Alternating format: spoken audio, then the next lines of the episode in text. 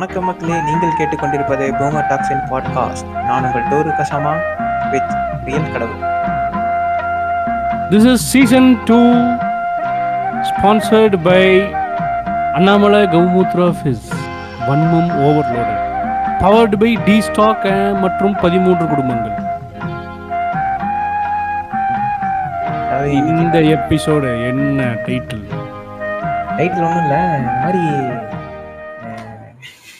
ஒரு இடத்துக்கு போனால் அங்கே வந்து கருப்பு கலரில் பெயிண்ட் அடித்து ஒரு புக்கை கொடுத்தாங்க. இதுக்குள்ள என்ன. இருக்குன்னு பார்த்தா ஒரே என்ன சொல்றது? திறந்தாலே நெருப்படிக்குது அந்த மாதிரி ஒரு என்ன சொல்றது? ஒரு டிரான்ஸ்லேஷன் பண்ண வன்மத்தோட மறுபிரதி தான் எங்க கையில இருக்குது.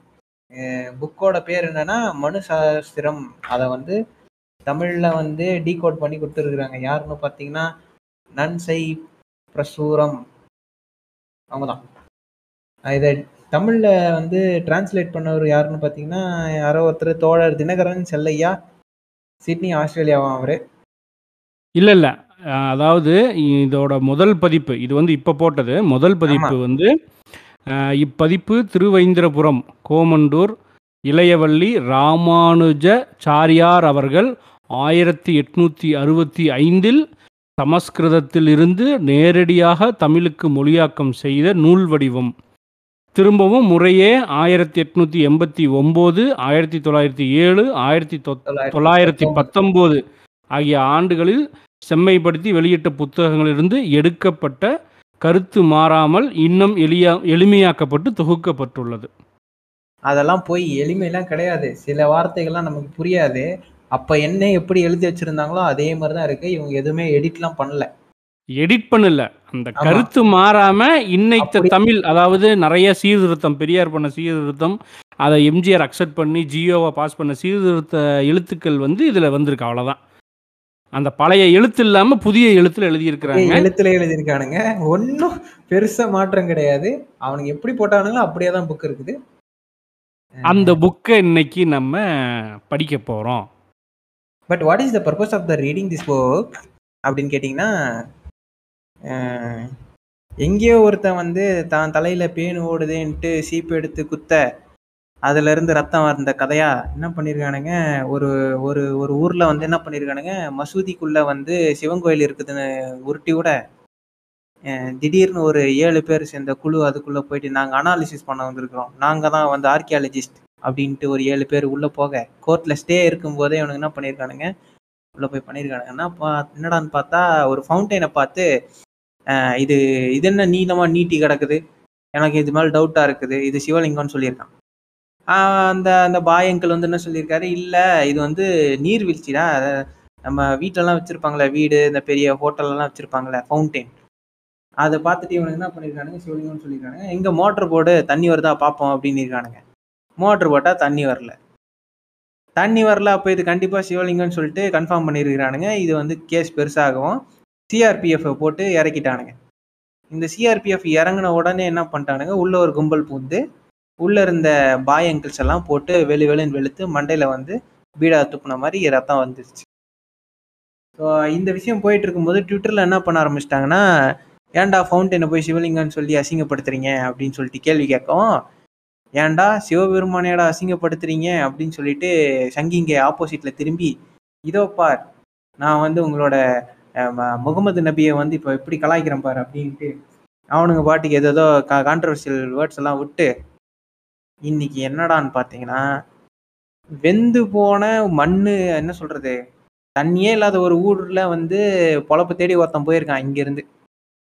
ஏதுக்கு போயிருப்பான்னா இங்கேயே வந்து பொழப்பு இல்லை.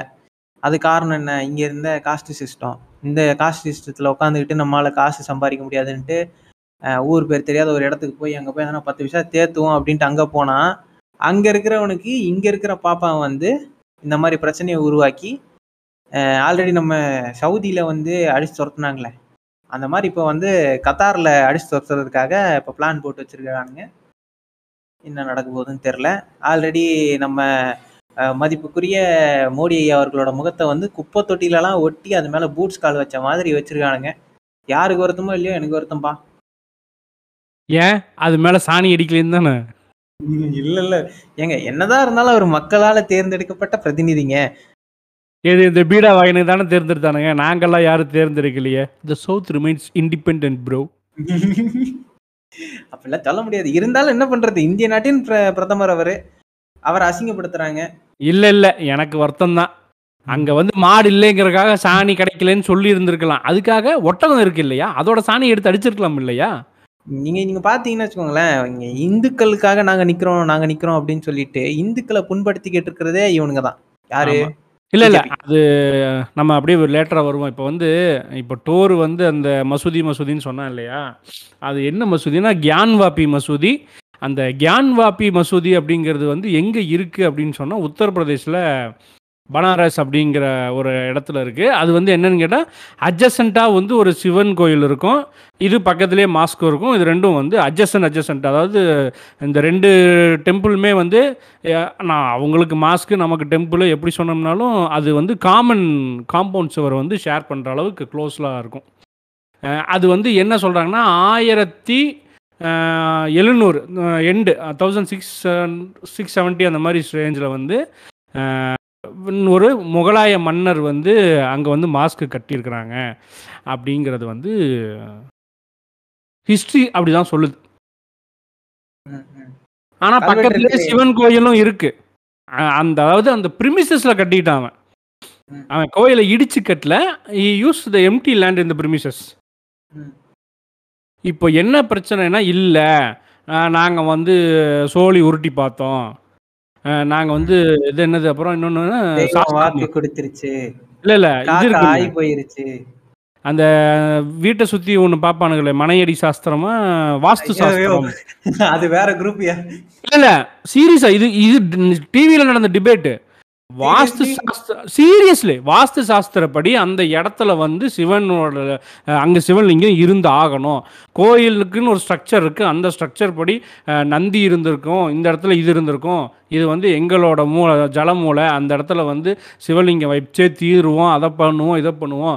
ஆஸ் பர் வாஸ்து சாஸ்திரம் அந்த இடத்துல வந்து இந்து கோயில் தான் இருக்கு. அஹ், அந்த ப்ரிமிசஸில் வந்து இடிச்சிட்டு தான் கட்டினாங்க. உள்ளுக்குள்ள வந்து சிவன் இருந்தே தீரும். சிவலிங்கம் உள்ள இருக்குன்னு எல்லாம் பிரச்சனை பண்ணிட்டு அப்ப இந்த பிரச்சனை கிளப்பி விட்டவன் எவனோ ஒருத்தன் வந்து ஜாலியா மேல உட்காந்துருக்கான். பிரச்சனை செவன்டி ஃபைவ்ல இருந்து நடந்துட்டு இருக்குது அதைத்தான் சொல்றேன். இந்த பிரச்சனையை கிளப்பி விட்டவன் எவனோ ஜாலியா மேல உட்காந்துக்கிட்டு இருக்கான். கேவலம் அடிமை சூத்திர பைய. அவன் தான் வந்து இதுக்கு சண்டை போட்டு மண்டை உடச்சிக்கிட்டு இருக்கான். ஆனால் நைன்டீன் ஃபிஃப்டி ஒன்லேயே வந்து நம்மளோட கான்ஸ்டிடியூஷனில் ஒரு லா பாஸ் பண்ணியிருக்கோம். என்னன்னா நாற்பத்தி ஏழுக்கு அப்புறம் அந்த சுதந்திரம்னு வாங்கியாச்சுல்ல அந்தந்த கோயில் எங்கே என்ன இதில் இருக்கோ அதை அப்படியே அதை அப்- வழிபடுங்க அது எந்த கை கையும் வைக்காத. மாஸ்க் அடிச்சுட்டு கோயில் கட்டாத கோயில் அடிச்சுட்டு மாஸ்க் கட்டாத. அவ்வளவுதான். அது அது எங்கெங்கே இருக்கோ அது அது அப்படி அப்படியே இருக்கட்டும். டோன்ட் டிஸ்டர்ப் எனிதிங் அப்படின்னு ஒரு லாவும் இருக்கு. ஆனாலும் அந்த லா எல்லாம் நாங்கள் வந்து ஒத்துக்க மாட்டோம். இது எங்க வா எங்க வா சொல்ற லா தான் நாங்கள் வந்து ஃபாலோ பண்ணுவோம். அப்படின்னு சொல்லி கங்கணம் கட்டி ஏழரை இழுத்துட்டு இருக்கிறானுங்க. ஸோ இந்த அந்த ஏழரை இந்த ஏழரை எப்படி இப்போ இந்த அரபி குத்து பாட்டு திடீர் ட்ரெண்ட் திரும்ப ட்ரெண்ட் ஆகுது பாரு. படம் ரிலீஸ் ஆகி படத்தை கழுவி ஊத்துனதுக்கப்புறம் திரும்ப இப்போ அரபி குத்து பாட்டு ட்ரெண்ட் ஆகுது. எதுக்குன்னா ட்விட்டர் லெவனில் வச்சு ஷேமான் பிஜேபியில் வந்து நம்மளுக்கு வந்து அரபி குத்து பாட்டு எப்படி இருக்குன்னு கேட்டு வச்சு செஞ்சுட்டு இருக்கிறானுங்க அந்த அங்கதான் ட்விஸ்ட் சேமான் பிஜேபின்னு எதுக்கு போட்டானுங்கன்னா அந்த நபி பத்தி தப்பா பேசினவரை வந்து பிஜேபி பிஜேபி கட்சியில இருந்து என்ன பண்ணிட்டாங்க? போஸ்டிங் கிடையாது வெளியே அனுப்பிட்டாங்க. சொல்றேன்டா. ஒன்று வந்து அனுப்புனதுக்கு உள்ள இருந்த பாப்பான் வந்து என்ன கேக்குறான்? ஷேமான் யூ பிஜேபி யாரு நம்ம சூசாமி கேக்குறான். ஸ்- நிரூப் நிரூப் சர்மான்னு ஒருத்தி நிரூப் சர்மான்னு ஒரு லேடியும் நவீன் ஜிண்டால்னு சொல்லி ஒரு ஆளும் ஒருத்தனுக்கும் இருக்கிறானுங்க. இவங்க ரெண்டு பேரும் பிஜேபியோட ஸ்போக்ஸ் பர்சன் இந்த நுரூப் சர்மாங்கிறது வந்து டைம்ஸ் உள்ள ஒரு லைவ் டிபேட்டில் வந்து முகமது நபியை பற்றி முகமது நபி பண்ண கல்யாணத்தை பற்றி வந்து பேசுது. அந்த டைம்ஸ் நவ்வில் அப்படி பேசக்கூடாதுங்க. அதர் ரிலீஜியஸ் சென்டிமெண்ட்ஸை நீங்கள் ஹர்ட் பண்ணாதீங்க. அப்படின்னு சொல்லி எந்த தடையும் சொல்லாமல் அதை என்கரேஜ் பண்ணி அந்த டாக்கை கண்டினியூ பண்ணி கொண்டு போனதை வந்து கரெக்டாக கட் பண்ணி ஜுபேர் அப்படின்னு சொல்லிட்டு ஒரு ஆள் வந்து ட்விட்டரில் போட்டாப்புல. ஜுபேர் வந்து ஒரு ஜ நம்ம இங்கே அதாவது ஆக்சுவல் ஜேர்னலிஸ்ட் கிடையாது பட் இஸ் அன் ஆக்டிவிஸ்ட் மாதிரி. சாவுக்கு மாதிரி ஆமா. ஜுபேர் போட்ட ட்வீட் இருக்கு இல்லையா? ஜுபேர் போட்ட ட்வீட் வந்து என்ன ஆயிருச்சு அப்படின்னு சொன்னா ஓ செம ட்ரெண்டிங் ஆயிருச்சு மிடில் ஈஸ்ட் ஃபுல்லா அதாவது எப்போதுமே வந்து இந்தியா மேலேயும் இந்தியாவில் இருக்கிற முஸ்லீம்ஸ் மேலேயும் இப்படி தான் ஹேட்ரடை ஸ்ப்ரெட் பண்ணுறாங்க அப்படின்னு சொல்லி போட்டது தான் வந்து முகமது நபியை வந்து நீங்கள் வந்து தப்பு தவறாக பேசிட்டீங்க அப்படின்னு சொல்லி யார் குதிச்சாருன்னா Qatar Kuwait Iran Saudi Arabia எல்லாருமே உள்ளே வந்துட்டானுங்க. Within a day twenty two for twenty four to forty eight ஹவர்ஸில் நாலு கண்ட்ரி உள்ளே குதிச்சு மன்னிப்பு கேள் அப்படின்னு சொல்லி ஏழ்ரை பண்ண ஆரம்பித்தது மட்டும் இல்லாமல் சூப்பர் மார்க்கெட்டில் வந்து இந்தியன் ப்ராடக்ட்ஸை எதையும் சேல் பண்ணக்கூடாதுன்னு சொல்லி கவர் போட்டு மூடினது பாய்காட் இந்தியன் ப்ராடக்ட்ஸ்னு சொல்லி ட்ரெண்ட் பண்ணது. அதுக்கு நடுவில் ஒரு சங்கி போய் என்ன தனியாக என்ன வேலை பண்ணி விட்டுருச்சு அப்படின்னு சொன்னால் நீ மயிர் நீ இப்போவே உடனே பண்ணு. ஏன் அப்படின்னு சொன்னால் மேன் பவர் எங்கள் மேன் பவர் இல்லைன்னா நீங்கள் தான் கஷ்டப்படுவ. உங்களுக்கு சோறே நாங்கள் தான் போடுறோம் பவரையும் திருப்பி அனுப்பிடு நாங்கள் எங்கள் ஆளுங்களுக்கு எங்கள் ஊர்லேயே வேலை கிடைக்கும். நீ தான் கஷ்டப்படணும்னு சொல்லி பேச. நான் சொன்ன நான் சொன்னல இந்த பாப்பாம் புத்தி பாப்பாம் புத்தின்னு. அது இதுதான். என்னன்னா இங்க வந்து பண்ணி மேய்ச்சிக்கிட்டு இதெல்லாம் ஒரு வேலையான்ட்டு இருந்தவன்லாம் வந்து அராப்ல போயிட்டு ஒட்டகம் மேய்ச்சிருப்பான். சரியா? நீங்க இங்க கிடைக்கிற அஞ்சு ரூபாயை விட அங்க ஐம்பது ரூபா கிடைச்சு நல்லா கிடைக்கும். ஏதோ ஒரு வேலையை பார்த்து அவன் பாட்டுக்கு ஏதோ என்ன சொல்றது கப்பல் கழுவுற வேலையா கூட இருக்கட்டுங்க அதுல வந்து ஐயா! அவன் பாட்டுக்கு சம்பாரிச்சிருப்பான் கேக்ரான் மேக்ரான் கம்பெனியாவே இருக்கட்டும். வள வள சென்ட் அடிச்சு சுத்திட்டு இருக்கிறோம்ல. அது இவனுக்கு பிடிக்கல. இந்த இந்த பாப்பா வயலுக்கு புத்தி வந்து பிடிக்கல. அதுக்கு இவன் என்ன இப்போ உருட்டு உருட்டுறான்னா எங்க நீ மட்டும் தைரியமான ஆளா இருந்தா எங்க ஆளுகள்லாம் அனுப்பிட்டு நீ பாகிஸ்தான்காரனை போட்டு வேலை செய்டா பாப்போம் அப்படின்னு கேக்குறான். ஐயோ பொசுக்கு அவன் அனுப்பிச்சிட்டான். வெக்கேஷனுக்கு ஊருக்கு வந்தவனா யுவர் டெர்மினேட்டன்ட்டான் அவ்வளவுதான் முடிஞ்சு. நீ அங்கேயே இருந்துக்க நீ வராத. நான் உன்னை டெர்மினேட் பண்ணிட்டேன்னு சொல்லி லே ஆஃபும் ஒரு ஹண்ட்ரட்ஸுக்கு மேல அதாவது சில நூறு லே ஆஃப் நடந்துருச்சு. இந்த லே ஆஃப் மேட்ரு பெருசாக இங்கே வரல நியூஸ் வரல அமுக்கிட்டானுங்கன்னாலும் நமக்கு வந்து அங்கே இருக்கக்கூடிய அந்த ட்விட்டரில் அந்த ஹேஷ்டேகை போட்டெல்லாம் தேடும் போகும்போது ஏகப்பட்ட லே ஆஃப் ஏன்னா எக்ஸ்ட்ரீமிஸ்ட் தானே. அவனு ஒன்றும் யோகியமானவங்கள இல்லை. நீ எப்படி எக்ஸ்ட்ரீமிஸ்டோ அவனும் ஒரு எக்ஸ்ட்ரீமிஸ்ட் தான். ஆமா பின்ன கத்தி மனையில வச்சுதானே மதத்தை மாத்தினானுங்க. ஆமாம் இவன் இவன் ஏதோ பெரிய வெங்காயமாட்ட பேசிட்டு இருக்கான் நாங்கள் நான் இப்போ இப்போ என்ன இப்போ என்ன உருட்டுவானுங்கன்னா நீங்கள் அப்போ இஸ்லாமிஸ்ட்டுக்கு சப்போர்ட் பண்ணல டேய் நீ ஒரு எக்ஸ்ட்ரீமிஸ்ட் பைத்தியம் அவன் ஒரு எக்ஸ்ட்ரீமிஸ்ட் பைத்தியம். ரெண்டு பேரும் அடிச்சுக்குவீங்க. ஆனால் யாருக்கு வேலை போகுதுன்னா லேமேனுக்கு வேலை போகுது. ஆமா. நீ சொல்லிட்டு சூத்து மூட்டு உட்காந்துருக்கணும் சும்மா இல்லாமல் வாய் மயிறு கிளப்பி விட்டுட்டு வாய் புண்டை பேசிட்டு உட்காந்துக்கிற அவன் வந்து எரிச்ச கூதியாகி மொத்தம் என்கிட்டே வாய் பேசுறியா? இந்த புண்டை சாவு அப்படின்னு சொல்லி சம்மந்தமே இல்லாமல் டேய் நான் அவன் கே- வேலை போனவன் என்ன நினச்சிருப்பான்? ஐயா நான் என் பொண்டாட்டி பிள்ளைய கூட்டிட்டு ஊட்டியில் ரோஸ் கார்டனில் ஃப்ளவர் ஷோ பார்க்க வந்த என்னை ஏன் என் வேலையை விட்டு நிப்பாட்டினீங்கன்னு? டே அவன் எப்படா பேசலாம்? ஐயா அவனுக்கு எனக்கு சம்மந்தமே இல்லைங்கன்னு அவன் எஞ்சிக்கிட்டு இருப்பான். அவன் என்ன நடந்துச்சுன்னே தெரியாது அவன் எங்கேயோ டூரில் இருந்திருப்பான் இல்லை கல்யாணத்தில் இருந்திருப்பான் காது குத்துல இருந்திருப்பான் வர்ற முப்பது நாள் எங்கேயோ நாலு விசேஷத்தை அட்டன் பண்ணிட்டு போகலான்னு அவன் வேலையை பிடிங்கிட்டானுங்க இப்படி பேசி பேசி அப்போ இந்த ஏன்டா இப்போ மனு சாஸ்திரம் புக்கை பற்றி சொல்லிட்டு என்னடா கண்ட கருமத்தி பேசிட்டு இருக்கிறீங்க அப்படின்னு சொன்னால் இல்லை இந்த நடப்பு பற்றி இந்த கரண்ட் அஃபேரை பேசிட்டு அந்த புக்கை படித்தா இன்னும் பக்காவாக இருக்கும் அப்படின்னு தோணுச்சு ஆஸ் பர் இவனுக்கு புளுத்துற புளுத்து இருக்கு இல்லையா நாங்கள் தான் உனக்கு சோறே போடணும். எங்க ஆளுக்கு தான் உனக்கு வேலையே செய்யணும்னு கிறுக்கு கூதிகளா? அப்படியே ஓப்பனாக சொல்கிறேன் ஏன் அப்படின்னு சொன்னால் நல்ல எக்ஸ்பீரியன்ஸ் இருக்குது மிடில் ஈஸ்ட்டில் நான் மிடில் ஈஸ்ட்டில் வந்து ஒரு வருஷம் வேலை செஞ்சுருக்கிறேன். நான் மிடில் ஈஸ்ட்டுக்கு தான் அதிகமாக என்னோட ஒர்க் இருந்திருக்குது. நான் ஒரு பையிங் ஹவுஸில் மேனேஜர் வந்து இருக்குன்னு சொல்லியிருக்கேன். அதுக்கெல்லாம் ஃபுல்லாக மிடில் ஈஸ்ட்ல எல்லாம் நிறைய சப்ளைஸ் அட போயிருக்கு சிம்பிளா கொடுத்துருக்கேன் சொல்றேன்ப்பா. அங்க மட்டும்தான்ப்பா நூலு லாபி கிடையாது. ஆமாம் அங்கே நூல் லாபி கிடையாதா? இன்னொரு முக்கியமான விஷயம் என்ன அப்படின்னா அங்கே வந்து அவன் ஆல்ரெடி டூ தௌசண்ட் சிக்ஸ்டீன்லேயே வந்து இதுக்கு இது ஸ்டார்ட் பண்ணிட்டான். க்ரீன் ஹவுஸ் ப்ராஜெக்ட் ஸ்டார்ட் பண்ணிட்டான். அதாவது ஃபுட்டுக்கு வந்து நம்ம மிச்ச கண்ட்ரியை நம்பி இருக்கிறோம். இது என்னைக்கா இருந்தாலும் ஒரு நாள் நமக்கு ஆபத்தாக தான் வந்து முடியும் அப்படின்னு சொல்லி க்ரீன் ஹவுஸில் வெஜிடபிள்ஸ் வளர்க்குறதுக்கான எல்லா ப்ராஜெக்டையும் ஸ்டார்ட் பண்ணி சிக்ஸ்டீனில் வந்து ஒரு சின்ன அவுட்புட் எடுத்து எயிட்டீன் நைன்டீன் அண்ட் டுவெண்ட்டி டூலெல்லாம் வந்து they are very very successful and sustainable ஆயிட்டானுங்க அவனோட இம்போர்ட்ல ஃபிஃப்டி பர்சன்ட்டை க்ரீன் ஹவுஸில் இப்போ வளர்த்திக்கிறான்.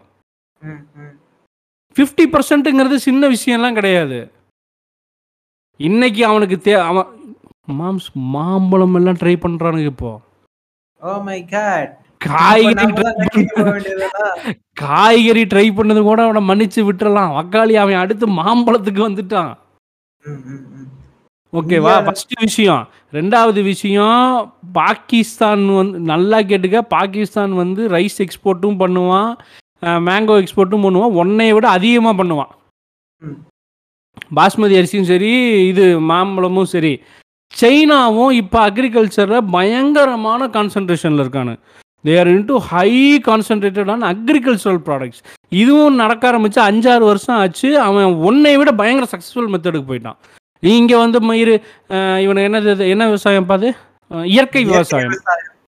இயற்கை விவசாயத்தை பிடிச்சி சவுக் சவுக் பண்ணும்போது அவன் இல்லை தப்போ அந்த பக்கம் ஹைபிரிட் போட்டு ஹைபிரிட்டில் வந்து ஒரு ஏக்கரால வந்து இவன் வந்து என்ன வந்து இவன் ஒரு ஐம்பது கிலோ எடுப்பான்னு வச்சுக்கேன். ஒரு எக்ஸாம்பிளுக்கு சொல்கிறேன் உடனே எந்த இதுவும் வர வேணாம். ஒரு ஐம்பது கிலோ அவன் நூற்றம்பது கிலோ எடுக்கிறான். உனக்கு என்ன வேணும்? பச்சை பயிர் இந்தா இவ்வளோ தான் போட முடியும் நீ சொல்கிற நான் அதை பாரு இவ்வளோ போட்டு காட்டுறேன். அவன் பச்சை பண்ணுறான் கொள்ளு பருப்பு பண்ணுறான் நிலக்கடலை பண்ணுறான் இதெல்லாம் தெரியல நீ நான் சும்மா விட்றேன்னு சொல்லாதவங்க நீ போ நேராக போய் ஃபுட் எக்ஸ்போவை வந்து இன்டர்நேஷ்னல் ஃபுட் எக்ஸ்போவில் உட்காந்து பாரு. இன்டர்நேஷ்னல் ஃபுட் எக்ஸ்போக்குள்ளே போயாச்சுன்னா அவன் சைனாவோட சேம்பர் போனோம்னா எல்லாம் அடுக்கி வச்சுருப்பான். அவன் விளை விளை வச்ச ப்ராடக்ட் எல்லாம். விலையும் ஒன்னைய விட அஞ்சு ரூபா கம்மியாக கொடுக்க தயாராக இருக்கான். ம், ம். இத்தனைக்கே சைஸ் பெருசாக இருக்கும். சைஸ் கலர்ஃபுல்லா இருக்கும். இருக்கும் இருக்கும். நல்ல உப அதாவது இந்த உபரின்னு சொல்லுவாங்க. அதெல்லாம் வந்து நிறையாவும் இருக்கும். சின்ன குட்டி குட்டியாக இருக்காது பெருசு பெருசாக இருக்கும். நிலக்கடலாம் செம்ம பெருசாக இருக்கும். இவனுக்கு என்னமோ நினச்சிட்டு இருக்கிறானுங்க. மொத்த ஏய் நாங்கள் யாரு தெரியுமா? அப்படின்னு. சப்பு நப்பிட்டு போயிடுவானுங்க என்ன? எக்கானமி நக்கிட்டு போய் நீ தான் உட்காந்துருக்க போற. எக்கானமி போயிடும் வேலை வாய்ப்பு போயிடும் ஜிடிபி போயிடும் எல்லா மயிரும் போயிடும் வந்து ஜிஎஸ்டி கொண்டு வந்தப்ப வந்து நம்ம ஐம்பத்தாறு இன்ச் என்ன சொன்னாருன்னா பக்கடா வித்து பொழைச்சுக்கோங்கன்னாரு ஆ. பக்கடா போடுறது கூட எண்ணெய் இல்ல. எண்ணெய் விலை இருநூறு ரூபாய் ஆயிடுச்சு. இப்ப அது கூட போட முடியாது. கத்தார்ல இருந்து இருபது ரூபாய்க்கு விற்கிறானுங்க சரி, இவனை. என்ன ரொம்ப சர்வசாதாரணமா நினைச்சிட்டானுங்க. அப்புறம் ஈஜிப்டுன்னு ஒன்று இருக்கு ஒரு கண்ட்ரி அது என்னமோ வந்து தொண்ணூற்றி ஆறு பர்சன்ட் தொண்ணூற்றி ஏழு பர்சன்ட் பாலைவனம் அங்கே விளையவே விளையாதுன்னு நினைக்கிறீங்கல்ல? அதுதான் தப்பு. அது தொண்ணூற்றி ஆறு பர்சன்ட் பாலைவனம் தான் ஆனால் அந்த நாலு பர்சன்ட் ஒன்று இருக்குல்ல அதில் வற்றாத நதி நைல் நதின்னு ஒன்று ஓடுதுல்ல அங்கே அவன் பண்ணுற விவசாயம் எவ்வளோ தூரம் தெரியுமா? சப்ளை பண்ணுறானுங்க என்டையர் யுனைடெட் அரப் எமிரேட்ஸ் அது தாண்டி KS kingdom of Saudi Arabia Kuwait Qatar அந்த என்டையர் மிடில் ஈஸ்ட்டுக்கு வந்து ஃப்ரோசன் கட் வெஜிடபிள்ஸ் வந்து எனக்கு நான் இதை வந்து டூ தௌசண்ட் டுவெல்லேருந்து பார்த்துட்ருக்கேன். ஃபஸ்ட்டு ஃபஸ்ட்டு விசிட் என்னோட அந்த எக்ஸ்போக்கு போகிறப்போ டூ தௌசண்ட் டுவெல்லையே வந்து துபாயில் தங்கியிருந்தப்போ ஃப்ரோசன் கட் வந்து ஈஜிப்ட்லேருந்து ப்ரொடக்ஷன் பண்ண ஆரம்பிச்சிட்டாங்க. அதாவது எல்லாத்தையும் விளைவிச்சு அவன் எடுத்து கட் பண்ணி டீப் ஃப்ரோசன் பண்ணிடுவான். மிக்சடாகவும் வருது தனித்தனியாகவும் வருது. கேரட் வரும் கேபேஜ் வரும் பீன்ஸ் வரும் பட்டாணி வரும் எல் ப்ராக்கலி வரும் எல்லாமே வரும் ஈஜிப்ட்லேருந்து. வெங்காயம் முதல் கொண்டு வரும். இங்கே இந்தியாவில் வெங்காயம் விலை ஜாஸ்தி ஆயிடுச்சுன்னா பாகிஸ்தான் வெங்காயமும் ஈஜிப்ட் வெங்காயமும் இறக்கிக்குவானுங்க. அதுக்கே அவனுக்கு கவலைப்படாமல் அப்போவே சஸ்டெயின் ஆகிட்டு இருக்கிறானுங்க. இப்போ க்ரீன் ஹவுஸ் வேற போட்டுட்டானுங்க. தக்காளி எல்லாம் இல்லை மேலே வந்து அந்த காம்போட அப்படியே ஒரு கொத்து கொத்தா விற்கிறான் நாலு தக்காளி மூணு தக்காளி அஞ்சு தக்காளி ஒரே அந்த பிரான்ச்சில் இருக்கிறத அப்படியே பிரான்ச்சோட விற்கிறான் ஃப்ரெஷ்ஷு. உன்ன மாதிரி புடுங்கி எல்லாம் கொண்டு வந்து விற்கல ஸோ அவனெல்லாம் செல்ஃப் சஸ்டெயின் ஆகிடுவான் நீ தான் வந்து வேலை இல்லாமல் இங்கே உட்காந்துருக்க போகிறான் நான் நினைக்கிறேன் இவனுக்கு ரொம்ப வைத்தறிச்சல் இருக்குன்னா சவுத் இந்தியன்ஸ் தான் அதிகமாக வேலை செய்கிறானுங்க மிடில் ஈஸ்ட்டில் நார்த் இந்தியன்ஸ் இவனுக்கு வேலைக்கு வச்சுக்க மாட்டேங்கிறானுங்க. அதனால மொத்தமாக ஏதாவது சண்டையை போட்டு அங்கேருந்து எல்லாத்தையும் வர வச்சிருவோன்னு நினச்சிருப்பானுங்களோ? கண்டிப்பாக கண்டிப்பாக செய்வாங்க. நான் தான் சொன்னேனே இதுக்கு அந்த இடத்துல வந்து நான் நூல் நூல் இல்லாத லாபிலாம் இருக்குது. அது வழியா தானே இவனுக்கு காசு சம்பாதிக்கிறானே கேரளா மேலே ஆல்ரெடி இருக்கிற காண்டியா தானே அரா போய் இவனுக்கு வந்து அப்படியே கொஞ்சம் இந்த Philippines Cambodia Vietnam Bangladesh Pakistan நம்மளோட லேபரை ரீப்ளேஸ் பண்ணுறானுங்கிறத இவங்களுக்கு சொல்லணும். இவங்களுக்கு. தெரியவே மாட்டேங்குது. இப்பெல்லாம் டெக்னிக்கல் டீம்லயே இறங்க ஆரம்பிச்சிட்டானுங்க. One of the. அதான் one of the world's biggest shipping company Maersk மர்ஸ்கோட onshore support சென்னையில் இருந்ததை க்ளோஸ் பண்ணிட்டான். என்டையர் அதாவது கிட்டத்தட்ட பன்னெண்டு ஃப்ளோரில் இருந்துச்சு ஓஎம்ஆரில் அந்த பிரான்ச்சை ஷட் டவுன் பண்ணி அந்த பிரான்ச்சை ஃபிலிப்பைன்ஸில் ஓப்பன் பண்ணிட்டான். ஒரே விஷயந்தான் ஃபிஃப்டி பர்சன்ட் உன்னோட காஸ்ட் கம்மியாகுதுன்னு. அதாவது world's leading number one company நான் ஏதோ நம்பர் டூ நம்பர் த்ரீலாம் சொல்லல. Maersk is the number one company அவன் தான் வந்து அதை வந்து இது மாதிரி monopoly he decides what things should be done in the sea entire வேர்ல்டுக்கு அவன் தான் வந்து ஷிப்பிங்கு சார்ட்டரிங்கு வெசலு எல்லாம் அவன் தான் பண்ணுவான் கண்டெய்னர் எல்லாம். அவனோட சப்போர்ட்டையே இங்கேருந்து அங்கே தூக்கிட்டு போகிறான்னு வச்சுக்கோ. ஃபிலிப்பைன்ஸ் தான் நம்மளோட காம்படிட்டர் சைனா மட்டும் இல்லை Philippines competitor Cambodia competitor Vietnam competitor Samsung வந்து புதுசாக போட்ட மேனுஃபேக்சரிங் யூனிட் எல்லாம் இங்கே வியட்நாமில் தான் இருக்குது ம், ம், ம். இதெல்லாம் இதை பற்றி ஏதாவது தெரிஞ்சுக்கிறானுங்களா? எப்போ பார்த்தாலும் எங்கள் ஊரில் வேலை இருக்குது நாங்களே பண்ணிக்குவோம். என்னடா வேலை செய்வீங்க? சாணி தட்ட சொல்லுவானுங்க போல. அதான் எக்கனாமியை டவுன் பண்ணாதானே இவனுங்க எல்லாம் வந்து அந்த காலத்துக்கு மாதிரி என்ன சொல்றது? இவங்க இன்னமும் வந்து வேதி கல்ச்சர் கொண்டு போகணும்னு தானே பாக்குறாங்க வேதி கல்ச்சர்ல என்ன சந்தோஷமா வருந்தானுங்க. இந்த மாதிரி பிச்சை தானே எடுத்துக்கிட்டு இருந்தானுங்க. இப்போ வேதி கல்ச்சர்னா எப்படி இருக்கும்? Let getting to the book அதுலேயும் ம். பெண்கள் குறித்து அப்படின்னு சொல்லி ஒரு அஞ்சாறு பேஜ் வருது. ம். ஆ, படி மாம்ஸ். என்னையா என்ன படின்ட்ட? யோ நீ படியா? ரொம்ப நேரமாக நானே பேசிட்டு இருக்கிறேனே. சரி நீ ஒரு பேஜ் படிக்க சொல்லலாம் தான். அப்படியா? ஓகே. பெண்களின் சுபபாவமே இல்லை நானே படிச்சிடறேன். விட்டுரு. ம். இதத்தான் நானும் சொன்னேன். எனக்கு தான் வராதுன்னு தெரியுது இல்ல அப்புறம் ஏன் பிடிச்சி நோன்றீங்க பெண்களின் சுபாவமே மனிதர்களுக்கு சிருங்கார சேஷ்டைகளினால் தோஷத்தை உண்டு பண்ணும். ஆதலால் தெரிந்தவர்கள் அவர்களிடத்தில் அஜாக்கிரதையாய் இருக்க மாட்டார்கள். அதாவது சொல்றா விளக்கம் சொல்றா. அதாவது பெண்ணுங்கிறவ பிறந்தாலே அதுக்காக தான் உருவாக்கப்பட்டவள். பொண்ணை பார்த்தாலே இவனுக்கு வந்து எந்திரிச்சு நிற்கும் அதனால தெரிஞ்சவன் பொண்ணை பார்க்க மாட்டான். பொண்ணை பார்த்தாலே அமுக்கணும் கடிக்கணும். ம் போடணும். ஆமாம் அந்த கான்செப்டுக்குள்ளே வந்துடுவானுங்க அதனால பெண் அதாவது இதுதான் மனு தர்மம் சொல்லுது. மனு தர்ம சாஸ்திரம் வந்து ஒரே டெஃபினேஷன் தான். பெண் அப்படின்னாலே செக்ஸ் தான்ப்பா. வேற எதுவுமே கிடையாதுப்பாங்க புலன்களை அடக்குபவனாய் இருந்தாலும் மூடனாய் இருந்தாலும் அவனை பெண்கள் தங்கள் தொடர்பால் காம குரோதத்திற்கு உட்பட்டவர்களாக ஆக்குவார்கள். இது என்ன மேட்ரு அப்ப ஒன்றும் இல்லை. ஸ்ட்ரோக்கு வந்து ஒருத்தன் ஒன்றுமே செயல் இழந்து போய் அங்கே ஓரமாக கிடக்குறான்னா கூட பெண்ணு போய் அவன் பக்கத்தில் உக்காந்து அவனை வந்து ட்விஸ்ட் அண்ட் டர்ன்ஸ் எல்லாம் பண்ணி அவனை வந்து காமத்துக்குள்ளே வந்து கொண்டு வந்துருவா. She is capable of doing anything அப்படின்னு சொல்கிறானு capable of doing anything only in sex வேறெல்லாம் எதுவும் சொல்லலை. காமத்தை மட்டும்தான் தூண்ட முடியும். தாய் தங்கை மகள் ஆகியோரோடு தனியாய் ஒன்றாக உட்காரக்கூடாது. இந்திரியங்களின் கூட்டமானது மிகவும் பலம் உள்ளது அது தெரிந்தவனையும் மயக்கிவிடும். அதாவது அம்மா கூட பொண்ணு கூட பெத்த பொண்ணு தங்கச்சி கூட கூட போய் தனியாக உட்காந்துடக்கூடாதான். இந்திரியங்களின் கூட்டமானது மிகவும் பலம் உள்ளதாம் அது தாய் தந்தைன்னு தெரிஞ்சாங்கூட நீ வந்து இதை ஏண்டா டே இவன் என்ன சொல்ல வரான்னு புரியுதா நமக்கு? இந்த இளவை எடுத்துக்கொண்டு வந்து பெரியாரின் பெயரை வந்து கீழே எழுதிட்டு இருக்கிறானுங்க அந்த. மேட்டர் கூட லிங்க் ஆகுது இவனுங்களோட ஃபேண்டசி எல்லாம் கொண்டாந்து எல்லாத்தையும் எழுதி தனக்கேத்த மாதிரி மாத்தி வச்சுக்குவானுங்க நட்சத்திரம் மரம் ஆறு ஈசான ஈன சாதி மலை பறவை பாம்பு வேலைக்காரன் இவற்றின் பெயர்களை உடையவர்கள் உடையவர் பயங்கர பெயரினர். அப்படின்னா பயங்கர பெயரினர்னா என்னது? அதாவது இந்த நட்சத்திரம் மரம் ஆறு ஈனசாதி மலை பறவை பாம்பு வேலைக்காரன் இந்த மாதிரி இந்த சம்மந்தப்பட்ட பெயர் வச்சிருக்கிற பெண்கள் பக்கத்திலே போகக்கூடாதுங்கிறாங்க. அவங்க பயங்கரமான ஆளுங்க. அதனால அந்த மாதிரி பொண்ணு அந்த பேர் வச்சா அந்த பெண்களை திருமணமே செய்யக்கூடாதான். பேர் வச்சிருந்தா அந்த பொண்ணை கல்யாணம் பண்ணிக்க கூடாது. பண்ணக்கூடாது பண்ணக்கூடாது பண்ணக்கூடாது. தப்பு.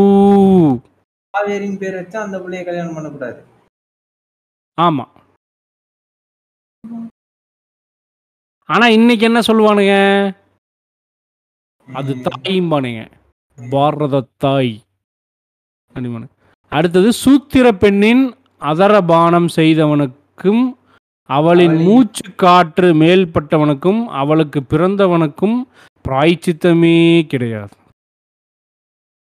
சூத்திரன்னா யாரு? நீ நானு உங்க அண்ணன் உங்க அம்மா உன் தங்கச்சி. உன் பொண்டாட்டி உன் மக அந்த மாதிரி என் தங்கச்சி என் பொண்டாட்டி இவங்கெல்லாம் வந்து ரொம்ப அவங்களோட மூச்சு காத்து மேலே பட்டுச்சுன்னா கூட அதுக்கு வந்து பிராய்ச்சித்தமே இல்லையாம். ஆனால் நீங்கள் வந்து எப்பேற்பட்ட ஒரு சிக்கலுக்கும் வந்து நல்ல ஒரு பிராமணால போய் பார்த்தீங்கன்னு வச்சுக்கோங்க. மாமா சொல்லுவார் எல்லாத்துக்கும் பிராய்ச்சித்தம் உண்டு. ஒன்றும் பிரச்சனை இல்லை. ஒரு இருபதாயிரம் ரூபாய் செஞ்சு அந்த பூஜை பண்ணிட்டோம்னா அந்த பரிகாரம் சரியாயிடும் அப்படின்னு சொல்லுவா. அதுக்கு தான் பிராய்ச்சித்தமே இல்லைம்பா. ஆனால் அதுக்கும் நாலு யோகம் வச்சு பிராய்ச்சித்தம் தேடி தருவா. பின்ன நீ கட்டுக்கட்டா காசு கொடுக்கணுமோ இல்லையா? அவன் இது இப்போ இது சொல்லும்போது தான் ஒரு விஷயம் ஞாபகம் சூத்திர பெண்ணின் அதரவனம் மூச்சு காற்றுன்னு சொல்றாங்களே அதே மாதிரி கீழே இன்னொரு லைன் இருக்கும். அவளுக்கு பிறந்தவனுக்கும் பிராய்ச்சித்தம் கிடையாது. ஆமாம் இப்போ இதுல இன்னொரு விஷயம் வந்து பின்னாடி இருக்குது. என்னன்னா பூணூல் போடாத எல்லாருமே சூத்திரர் அப்படிங்கிறது ஒரு ஸ்லோகத்துல இருக்கு. சரிங்களா? இப்போ இவனுங்க என்ன பண்ணுவானுங்கன்னா தான் அம்மாவுக்கே தான் பிறக்கலன்றதுக்காக பூணூல் போடுறானுங்க. தான் வந்து பிரம்மனின் தோள்பட்டை வழியாக பிறந்ததற்காகவே அதை ஒப்புக்கொள்வதற்காகவே தான் பூணூல் போடுறாங்க. தான் வந்து தன் தாயின் பிறப்பிறப்பின் வழியா பிறந்ததை பாவமாக எண்ணி அதுல இருந்து விடுபடுறதுக்காக ஒரு பிராய்ச்சித்தம் தான் அந்த நூல் போடுறது அப்படின்ட்டு ஒரு ஸ்லோகம் இருக்கும். சரி மேல படிப்போமா? ஆமா. ஏன் இதெல்லாம் யாரு ப்ரோ இப்போ பார்க்குற ஏன் ப்ரோ இதை போய் இப்போல்லாம் படிச்சுட்டு இப்போ உங்க ப்ரோ அப்படின்னு எவனாவது சொல்லுவீங்க. ஆனால் விஷயம் என்ன அப்படின்னா நீ நோட் பண்ணினா இந்த ட்ரெண்டை கண்டிப்பாக ஒரு அரசியலை வந்து இன்னைக்கு பின்பற்றுறோம் பார்க்குறோம் பிடிக்கிறோம்னா எல்லாரும் வாயிலிருந்து வர ஒரு வார்த்தை சனாதன தர்மம் சனாதன தர்மா சனாதனா சனாதனான்னு இந்த காயத்ரி மாமியும் கூட கூவிட்டே இருக்குது பாரு ட்விட்டரில் அண்ணாமலை கூட நாலஞ்சு தடவை கூவிட்டான். சனாதன தர்மா சனாதன தர்மா நார்த்து எங்கே சுற்றினாலும் இவனுங்க எல்லாரும் சனாதன தர்மால அதுக்கான வாய்ப்பு இல்லை சனாதன தர்மம் அதை சொல்லலை. தர்மம் தர்மம் சனாதன தர்மம். நிறைய நோட்டீஸ் பண்ணால் அண்ணாமலை வாயிலிருந்து அடிக்கடி தர்மம் தர்மங்கிறதெல்லாம் வரும். ரீசெண்டாக ஒரு இதில் கூட சொன்னால் என் தொழிலுக்கு ஒரு தர்மம் இருக்குது உங்கள் தொழிலுக்கு அந்த தர்மம் இருக்கான்னு. கடைசியில் எங்கே கொண்டு வரோம்னா அது சனாதன தர்மம்பாங்க. சனாதன தர்மம் அப்படின்னா என்ன அப்படின்னா மனு சாஸ்திரம் தான் சனாதன தர்மம். ம். அப்போ நம்மளை எதை நோக்கி கூட்டு போகிறானுங்க சனாதன தர்மத்தை நோக்கி கூட்டு போகிறாங்கன்னா சனாதன தர்மம் என்ன சொல்லுது? மனு சாஸ்திரத்தை ஃபாலோ பண்ணுன்னு சொல்லுது. மனு சாஸ்திரம் என்ன சொல்லுது? தெரிஞ்சுக்கணும்ல. அப்போ தானே நாளை மணி செருப்பு கழட்டி அடிக்க முடியும் நம்ம. அதுக்காகத்தான் ப்ரோ இதை படிக்கணும் ம். அடுத்து அடுத்த படிங்க. பெண்களுக்கு ருதுகாலம் வழக்கமாக பதினாறு நாட்கள் என்று சொல்லப்படுகிறது. அதில் மாதவிடாயான முதல் நாலு நாள் பெரியா பெரியோர்களால் நிந்திக்கப்படுகிறது. எனக்கே அர்த்தம் புரியலையே. நிந்திக்கப்படுகிறதுன்னா? அதான் ஒன்றும் பெண்களுக்கு ருதுகாலம் அது வந்து இது அந்த ஓவரிஸ் ஆ, இதாகிறது. அது பதினாறு நாள். அதில் மாதவிடாயான முதல் நாலு நாள் பெரியோர்களால் நிந்திக்கப்படுகிறதுனா வீட்டு ஒதுக்கி வைக்கிறதா இருக்குமோ? இல்லாத அவங்க பக்கம் அவங்களே பார்த்து படிச்சு தெரிஞ்சு சரி ஆமா நிந்திக்கப்படுகிறதுங்கிறாங்க. எங் இந்த அறிவு கட்ட ஜென்மங்களுக்கு அறிவு இல்லை. அதை கணிக்கிற அளவுக்கு யாருக்காவது தெரிஞ்ச இன்பாக்ஸில் சொல்லுங்க. ம். வியாபாரிக்கு கொடுக்கிறவனுக்கும் விதவையை திருமணம் செய்து பிறந்த பிள்ளைக்கு கொடுக்கிறவனுக்கும் சாம்பலில் ஓமம் செய்பவனுக்கும் பயனில்லாதது போல இம்மையிலும் மறுமையிலும் பயனில்லை. அதாவது. என்னன்னா அந்த வியாபாரம் பண்றாருல அவளுக்கு. பொண்ணு கொடுக்க கூடாது. விதவை விதவையை திருமணம் செய்யக்கூடாது. விதவைக்கு பிறந்த பிள்ளையை வந்து சாம்பலில் ஓமம் செய்து கொடுப்பானுங்களாம். ஹோமம் ஹோமம். ஓமம் செய்து கொடுப்பாங்க. அதுல அதுல வந்து பயன் இல்லை. அதாவது எப்படின்னா சுள்ளி குச்சி போட்டு ஹோமம் பண்ணாம வெறும் சாம்பல்ல ஹோமம் வளர்த்தனா எப்படி பிரயோஜனம் இல்லையோ அது மாதிரி அது பிறந்ததும் வாழ்ந்ததும் வந்து இம்மையிலும் மறுமையிலும் அப்படின்னு சொன்னா சொர்க்கத்திலையும் சரி வாழ்ற இடத்துலையும் சரி பிரயோஜனம் இல்லாத ஒரு வாழ்க்கையா? எந்த பயனும் இல்லைன்னு போட்டிருக்கான். அம்பிடுதேன் அம்பிடுதேன். அப்புறம் அடுத்தது மாதவிளக்கு பெண்ணுடன் பேசக்கூடாது.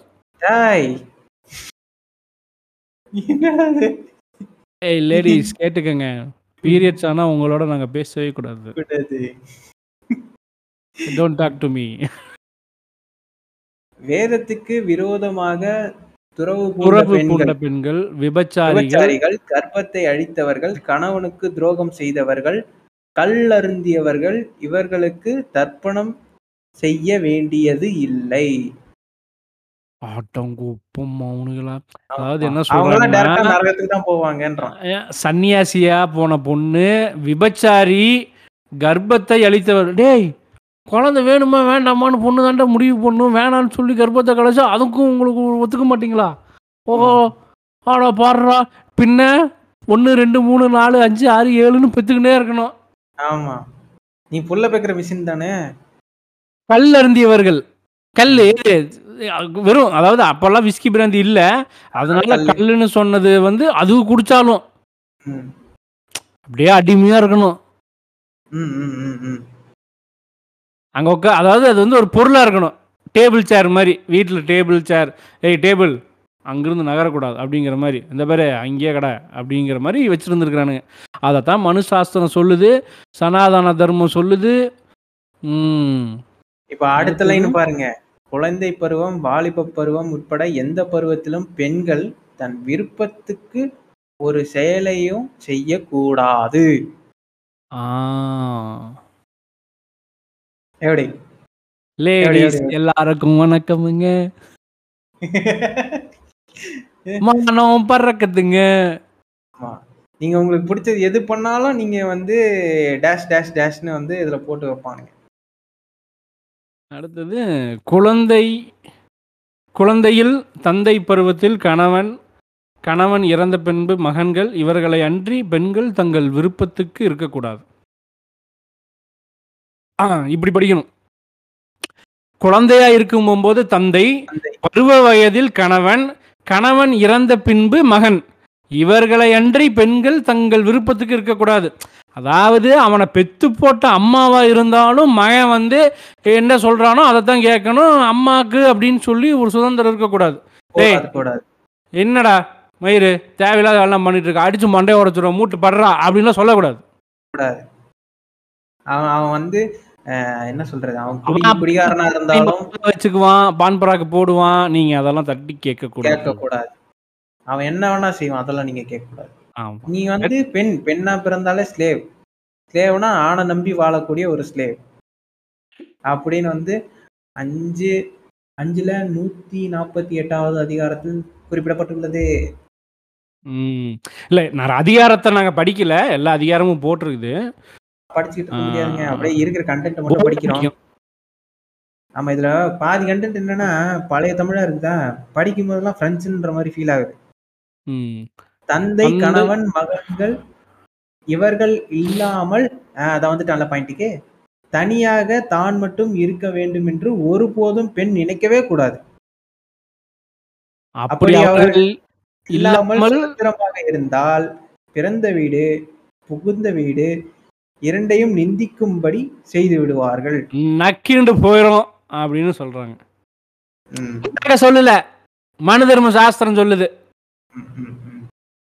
அதாவது இண்டிபெண்ட் விமனா இருக்கக்கூடாது. இண்டிபெண்ட் விமனா இருக்கணும்னு நினைச்சாங்கூட ஆ, அந்த புருஷன் வீடு பிறந்த வீடு ரெண்டு வீடும் நக்கிண்டு போயிருமா. அதெல்லாம் குடும்பத்துக்கு. ஆகாது எப்போதும் தன் வீட்டு காரியத்தில் திறமையாயும் மகிழ்வாயும் வீட்டில் இருக்கிற பொருள்களை பரிசுத்தப்படுத்துகிறவளாகவும் அதிக மனமில்லாதவளாகவும் இருக்க வேண்டும். You bloody woman go to kitchen. If you ask for the shopping you I will kill you. அப்படின்னு சொல்லிட்டு நீங்க வந்து சொல்லலாம். எது சாஸ்திரம் அஞ்சு நூத்தி ஐம்பதுல. ஆமா நூத்தி ஐம்பத்தி ஒன் ஐம்பது.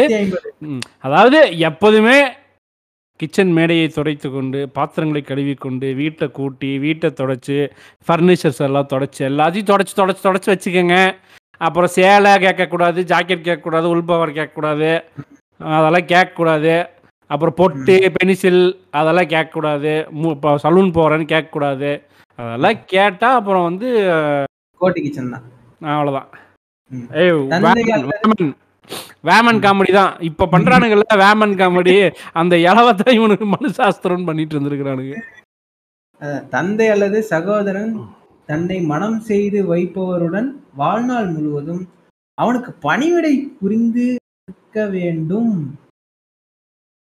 அவனுக்கு பின்பும் கற்புடன் அவனுக்கு சிதார்த்த முதலியன செய்து வர வேண்டும். செத்ததுக்கு அப்புறம் என்ன பண்ணுவாங்க? செத்ததுக்கு அப்புறம் போட்டோக்கு வந்து மாலை போட்டு விளக்கு பற்ற வச்சு டெய்லி போட்டோவை பார்த்து மாமா இப்படி என்னை விட்டுட்டு போயிட்டீங்களே வாமான்னு அழுதுட்டு இருக்கணும்.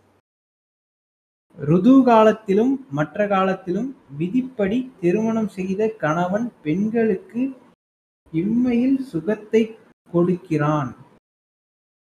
விதிப்படி அவனை உபசரித்தால் மறுமையிலும் சுகம் உண்டாகிறது. அதாவது பீரியட்ஸ் பெயின்ல விதைஞ்சுக்கிட்டு இருந்தாலும் இந்த புண்டாம வந்தானா காலை விரிக்கணும் அப்படி விரிச்சாதான் உனக்கு அடுத்த சொர்க்கத்திலையும் ஆ. ஏ. இது இது ஃபுல்லா படிச்சு பாத்தீங்கன்னாலே தெரியுது. ஃபுல்லா வந்து என்னன்னா அத ஒரு ஆண் வந்து தனக்கு தேவையான ஒரு அடிமை சாசனத்தை தான் எழுதி வச்சிருக்கிறான். And twenty four by seven காஜியில் இருப்பார். அவரோட காஜியை கம்ப்ளீட் பண்ணுறதுக்காக பிடைக்கப்பட்ட ஒரே ஒரு உயிரினம் தான் பெண். அப்புறம் அவர் காஜி முடிஞ்சிரும்ல டூ மினிட்ஸில் அதுக்கப்புறம் என்ன பண்ணுவீங்க? டுவெண்ட்டி ஃபோர் ஹவர்ஸ் இருக்குமே. அப்போ வீடை கூட்டு தொட ஃபர்னிச்சரை தொடச்சி வை அதை தொடச்சி வை இதை தொடச்சி வை துணி துவைச்சி வை அப்படின்னு சொல்கிறாங்க திஸ் இஸ் வாட் சனாதன தர்மம். ஈனடத்தை கொண்டவனாக இருந்தாலும் மற்ற பெண்களோடு உறவு வைத்திருப்பவனாக இருந்தாலும் நற்குணம் இல்லாதவனாக இருந்தாலும் கற்புடைய பெண் அவனை தெய்வத்தைப் போல பூஜிக்க வேண்டும். எனக்கு என்னமோ சிலப்பதிகாரம். எனக்கு என்னமோ பசங்க எல்லாம் குசி ஆயிடுவானுங்களோன்னு தோணுது. இந்த இந்த இந்த- இந்த நார்மலா இப்போ இப்போ வந்து ப்ரொக்ரஸிவ் தாட் இருக்கிறவனுங்கள விட்டுருவான். ஓகே அவனுக்கு இதுக்கு செருப்பால் அடிப்பானுங்க. இந்த நான் ப்ரொக்ரஸிவ் தாட்ஸில் இருப்பானுங்கல்ல? யாரு? நான் சொல்றது வந்து நம்ம அக்னி சட்டி டேவர் பாய்ஸ் இதெல்லாம் படிச்சானுங்கன்னா இதெல்லாம் படிச்சு குசி ஆயிடுவானுங்க ஐயோ ஐயோ இது சம்ப மேட்டரா இருக்குது. வாங்க கமான் எல்லாரும் சனாதன தர்மத்துக்கு போவோம். இதெல்லாம் எதுவுமே வேணாம். இதுதான் எனக்கு வேணும் அப்படிமானுங்க வேலைக்கு போக வேணாம் எங்கேயும் போக வேணாம். டெய்லி கோட்டரை போட்டு வந்து வீட்டில் தூக்கி போட்டு மிதிக்கலாம் அடிக்கலாம் ஜாலியாக இருக்கலாம். ஒரு பிரச்சனையும் இல்லை. வாழ்க்கை வாழ்வதற்கேன்னு குசி ஆயிடுவானுங்களோன்னு தோணுது. ம், இதுல இப்ப பாருங்க அல்டிமேட்டா ஒண்ணு சொல்றாங்க பாருங்க. இப்ப எப்படி வந்து ஆணுக்குன்னு சில விஷயங்கள்லாம் இருக்கும் அந்த மாதிரி பெண்ணுக்கு சில விஷயங்கள் இருக்கு. இதுக்கு முன்னாடி சொன்னதோட இது எக்ஸ்ட்ரா ஆட் ஆன் பாயிண்ட்ஸ் ஓகேவா என்னன்னா பெண்களுக்கு அன்றாட வேள்விகள் ஐந்து. ஒண்ணு. என்ன வருது? உண்ணாமலையா? உண்ணாமை. சரியா சரியா அந்த புக்கை வந்து ஸ்கேன் பண்ணல. வந்து பார்த்தீங்கன்னா ஃபுல்லாக வந்து சேக் ஆகி இருக்குது. அதனால எனக்கு அது சரியா தெரியல? என்னை மிஸ்டேக் பண்ணிக்க கூடாது. இப்போ வந்து உண்ணாமை. அவங்களுக்கு எல்லாம் வந்து எனக்கு வந்து கை நடுங்குதுன்னு தெரியணும். இதானா உங்க கெட்ட எண்ணம். ஆமா நரம்பு தளர்ச்சி அப்படித்தான் இருக்கும். பெண்களுக்கு அன்றாட வேள்விகள் ஐந்து. அது என்னன்னா உண்ணாமை விரதம். இவை முதலான தருணங்களில் தர்மங்கள். ஆஹ் அதான் இது முதலியான தர்மங்களில் தனியாக கிடையாது. கணவனுக்கு கடமை செய்வதிலேயே அவர்களுக்கு சொர்க்கத்தில் பெருமை கிடைக்கிறது. ஓ வீட்டு வேலை செய்யறது இவன் காஜி ஆனா அதுக்கும் சப்போர்ட் பண்றது மட்டும் இல்லாம சோறு திங்காம விரதம் வேற இருக்கணுமா? டேய் எப்பா டேய் என்னங்கடா இது? சோறு போட மாட்டேன். நீ வந்து சாமிக்கு விரதம் இருக்கணும். கிச்சனுக்கு போகணும். எனக்கு மட்டும் சோறாக்கி போடணும். நான் அடிப்பேன் உதப்பேன் குத்துவேன் கொல்லுவேன் எவ கூட வேணா படுப்பேன் என்ன வேணா பண்ணுவேன் அதெல்லாம் நீ கேட்க கூடாது என்னங்கடா இது? அடுத்தது அதோட கடவுளே எனக்கு. கல்யாணம் பண்ணி உன்னைய நான் என்ன பண்றேன் உத்தரப்பிரதேசுக்கு அனுப்புறேன். அங்க போய் ஏதாவது ஒரு புள்ளைய பிடிச்சிக்க. சனாதன தர்மம்னு சொல்லு. மண்டை ஆட்டும். அங்கேயே செட்டில் ஆயிரு. டெய்லி சப்பாத்தி உருளைக்கிழங்கு திம்பாங்க. தின்னுபிட்டு டர்ரு புருன்னு சுத்திக்கிட்டு கடை குறுக்கு மறுக்கும் மறுமையை விரும்புகிற பெண்ணானவள் தன் கணவன் இருந்தாலும் இறந்தாலும் அவனுக்கு மாறுபட்ட செயலை செய்யக்கூடாது. அது இவனுங்க ஏன் ஒரே விஷயத்த சுத்தி சுத்தி வரானுன்னு எனக்கு புரியல. அதான் முன்னாடியே சொல்லிட்டானுங்கல்ல அதாவது எல்லா லூப் ஹோல்ஸையும் அடைக்கிறாங்க. ஒருவேளை அங்க போயிட்டா? ஒருவேளை இதை வச்சு அங்க ட்விஸ்ட் அடிச்சுட்டா? இதில் பூந்து அதில் பூந்து தப்பிச்சு இண்டிபெண்ட் உமன் ஆயிட்டா? போடு. எல்லா இடத்துலையும் பிளாக்கேஜை போடு. சுத்தி சுத்தி அதையே ஒட்டு. ஒரு இடத்துல ராத்திரி. பூரா இந்த கர்மத்தை தான் ஒட்டிக்கிட்டு இருந்தியாடா? அந்த மாதிரி சுத்தி சுத்தி மனு தர்மத்தில் இதைத்தான் எழுதி வச்சிருக்கிறீங்களாடா? எந்த கேப் இல்லாம எழுதிட்டு இருக்கிறானுங்க. இப்ப பாருங்க அடுத்து மறுபடியும் வருது.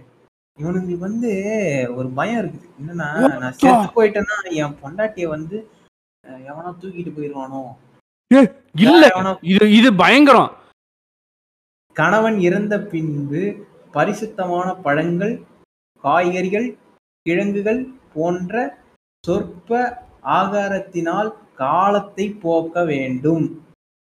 ஆசையினால் இன்னொரு ஆணின் பெயரை கூட சொல்லக்கூடாது.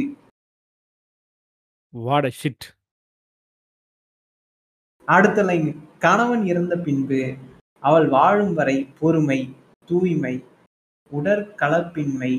அதாவது no sex with other persons எவ்வளவு எவனா எதனா திட்டினாலும் மூடிக்கிட்டு இருக்கணும். தவிர்த்தல். ஆமா சரக்கு அடிக்க கூடாது அப்புறம் வந்து நான்வெஜ் சாப்பிடக்கூடாது. இதெல்லாம் வந்து அவங்களோட உடைமைகளாக இருக்க வேண்டும் அப்படின்னு போட்டிருக்கானுங்க. பல கோடி பெண்கள் இளமையிலும் பிரம்மச்சரியத்திலும் இறந்து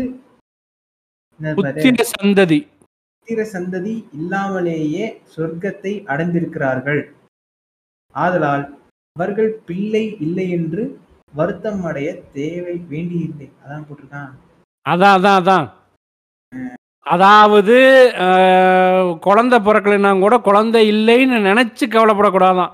அங்க பாரு அந்த வீட்டில் அவன் இருக்கானே நாலு புள்ள பெத்துட்டான். இவன் இருக்கான் பாரு ஒன்று கூட முடியலவனால அப்படின்னு சொல்லி நீ டென்ஷன் ஆகிடக்கூடாது நீங்க. ம். ஆனா சுத்தி இருக்கிறவன் சொல்லுவான் அதை கேட்டு கம்முன்னு இருக்கணும். ஆமா. ஏன்னா மலடின்னு மேல தானே- சொல்லுவான். மேல தானே போட்டிருக்கான். ம- அதான் பொண்ணை மல்லடின்னு சொல்லுவான். அப்போ கூட வந்து டென்ஷன் ஆகக்கூடாது. மறு கீழே பாருங்க. அடுத்து ஒண்ணு போட்டிருக்கான் பாரு. கணவன் இறந்த பின் இவனுக்கு எவ்வளவு இன்செக்யூரிட்டி பாத்தீங்களா? இத்தனை இடத்துல கணவன் இறந்த பின்பு கணவன் இறந்த பின் போட்டிருக்கானுங்க. அவன் வாழ்வான் அவனுக்கே டவுட் இருந்திருக்குது போல. நம்ம கணவன் இறந்த பின் பிரம்மச்சாரியம் கற்புடைய பிள்ளை இல்லாவிட்டாலும் என்னப்பா இது? வாழ்க்கையில் வாழக்கிளையர் சனகர் போன்ற பிரம்மச்சாரிகளைப் போலவே மோட்சத்தை அடைவாள். அகைன் அகைன் நீங்க படிங்க. கணவன் இறந்த பின் பிரம்மச்சாரியம் தவறாத கற்புடைய பெண் பிள்ளை இல்லாவிட்டாலும் வாழக்கிளையர் சனகர் போன்ற பிரம்மச்சாரிகளைப் போலவே மோட்சத்தை அடைவாள்.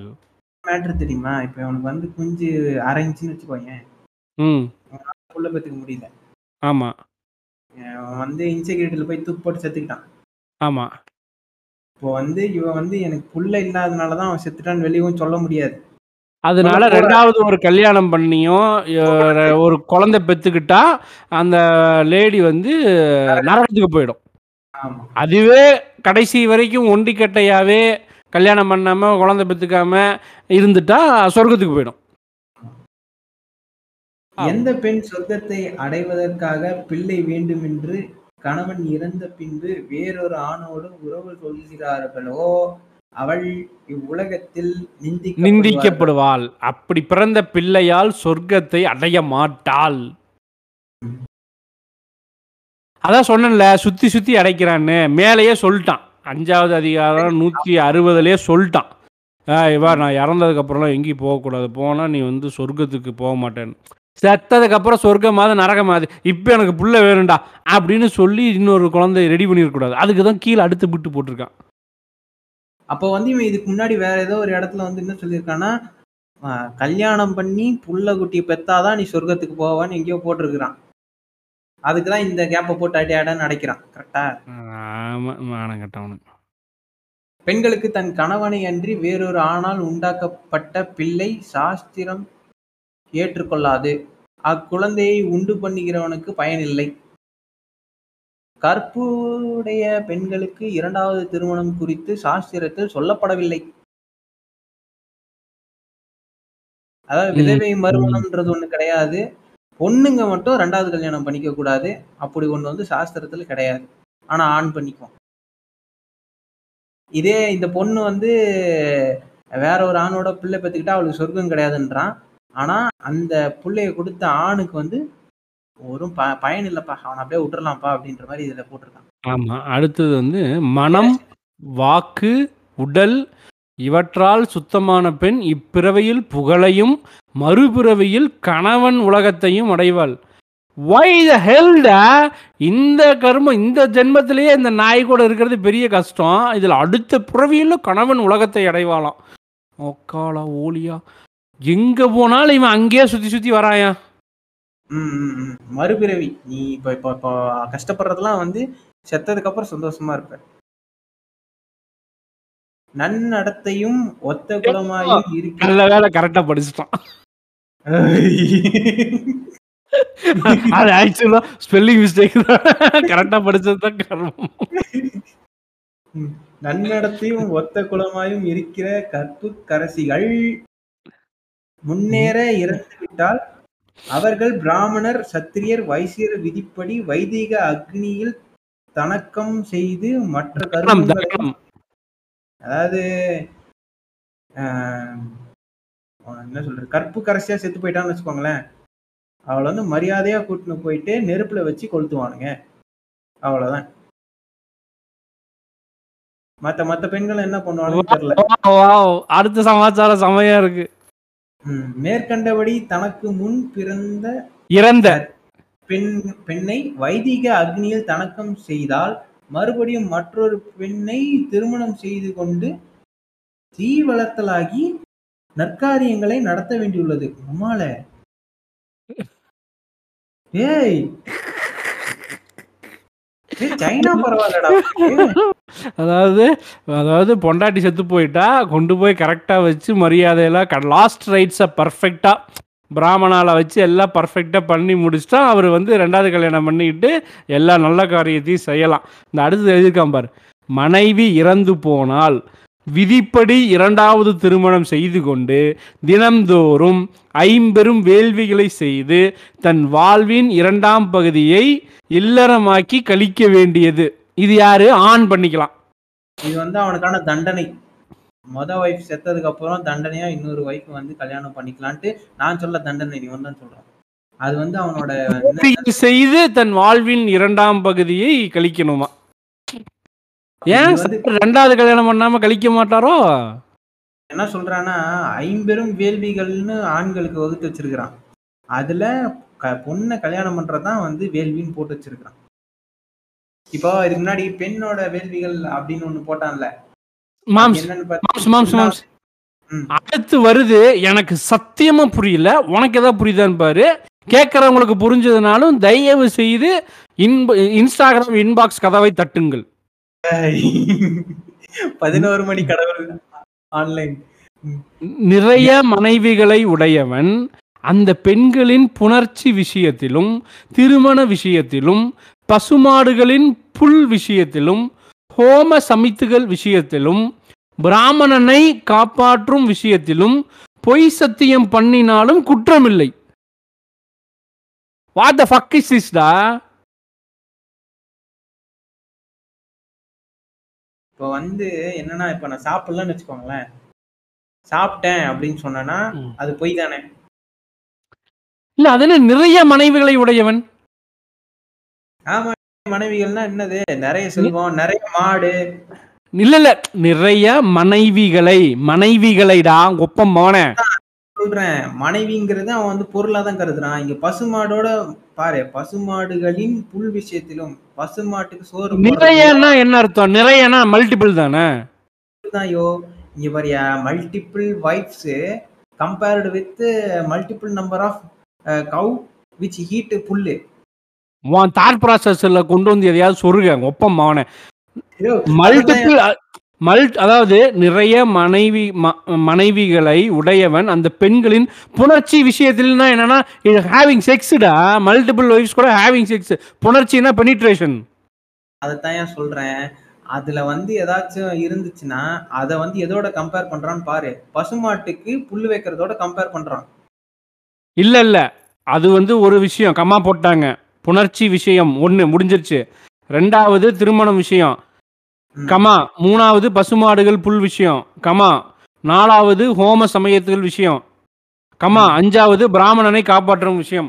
அதாவது மேட்ரு என்ன அப்படின்னா இப்போ வந்து அவனுக்கு நாலு பொண்டாட்டி இருக்குன்னா எப்பா இன்னைக்கு ரெண்டாவது மூணாவது பொண்டாட்டி கூட ஓவர் ஒர்க் லோடுப்பா அதனால இன்னைக்கு என்னை சாட்டிஸ்ஃபை பண்ண முடியாது உன்னால் ப்ளீஸ் ஆ?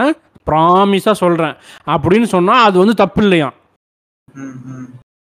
புரியுதா? அதுதான் மல்டிபிள் பெனிட்ரேஷனில் பண்ணக்கூடிய பொய் சத்தியம். அடுத்து நாலு கல்யாணம் பண்ணிட்டு நான் மூணு கல்யாணம் தான் பண்ணியிருக்கேன்ப்பா. நாலாவது கல்யாணம் பண்ணலைன்னு சொல்கிறதும் பொய் சத்தியம். தப்பு இல்லை பசுக்கு புல் மா பசுமாட்டுக்கு வந்து புல் வாங்க காசு இல்லைப்பா. வாங்கலப்பா. கோச்சுக்காத. அப்படின்னு சொன்னால் அதுவும் பொய் சத்தியம். அப்படிதான் எனக்கு தோணுது. பிராமணனை காப்பாற்றும் பிராமணால் வந்து அவன் வந்து பிராமணன் வந்து இப்போ வந்து திருடிட்டு போயிட்டான்னு வச்சுக்கேன் காசை. ஐயா அவர் திருடவே இல்லைங்கய்யா. அப்படின்னு சொன்னால் அதுவும் தப்பு கிடையாது. பாப்பான செருப்பால் அடிக்கிறது ஏன் அப்படின்னு இப்போ தெரியுதா? மனு சாஸ்திரம் எப்படி எழுதி வச்சிருக்கான் பத்தியா? பிராமணனை காப்பாற்றும் விஷயத்தில் பொய் சத்தியம் செய்தாலும் குற்றமில்லை. அப்போ மொட்டைய பிராமணனை காப்பாற்றாத விஷயத்தில் அப்படின்னு சொல்லிட்டோம்னா அவன் செய்ய மாட்டான்ல. அதே உன்னை மட்டும் நான் பொய் சத்தியம் பண்ணுறதுன்னு அப்போ அதுக்கு மேற்கொண்டு நாலு வைப்போம் என்னெல்லாம் வைப்போம் இவன் இந்த சோம்பேறி நாய் எப்படியும் வந்து வேலை செய்யாது. அதனால் பசுமாட்டை சேர்த்து விடு. அப்புறம் இவனால் எப்படியும் இந்த அரை இன்ச்சு குஞ்சனால எப்படியும் நாலு பொண்டாட்டி சமாளிக்க முடியாது. அங்கே ஒரு பொய்யை வச்சு விடு. மல்டிபிள் மேரேஜ்லயும் ஒரு பொய் வச்சு விடு. டேய் நீ எல்லாத்துக்கும் பொய் சத்தியம் பண்ணிக்கடா.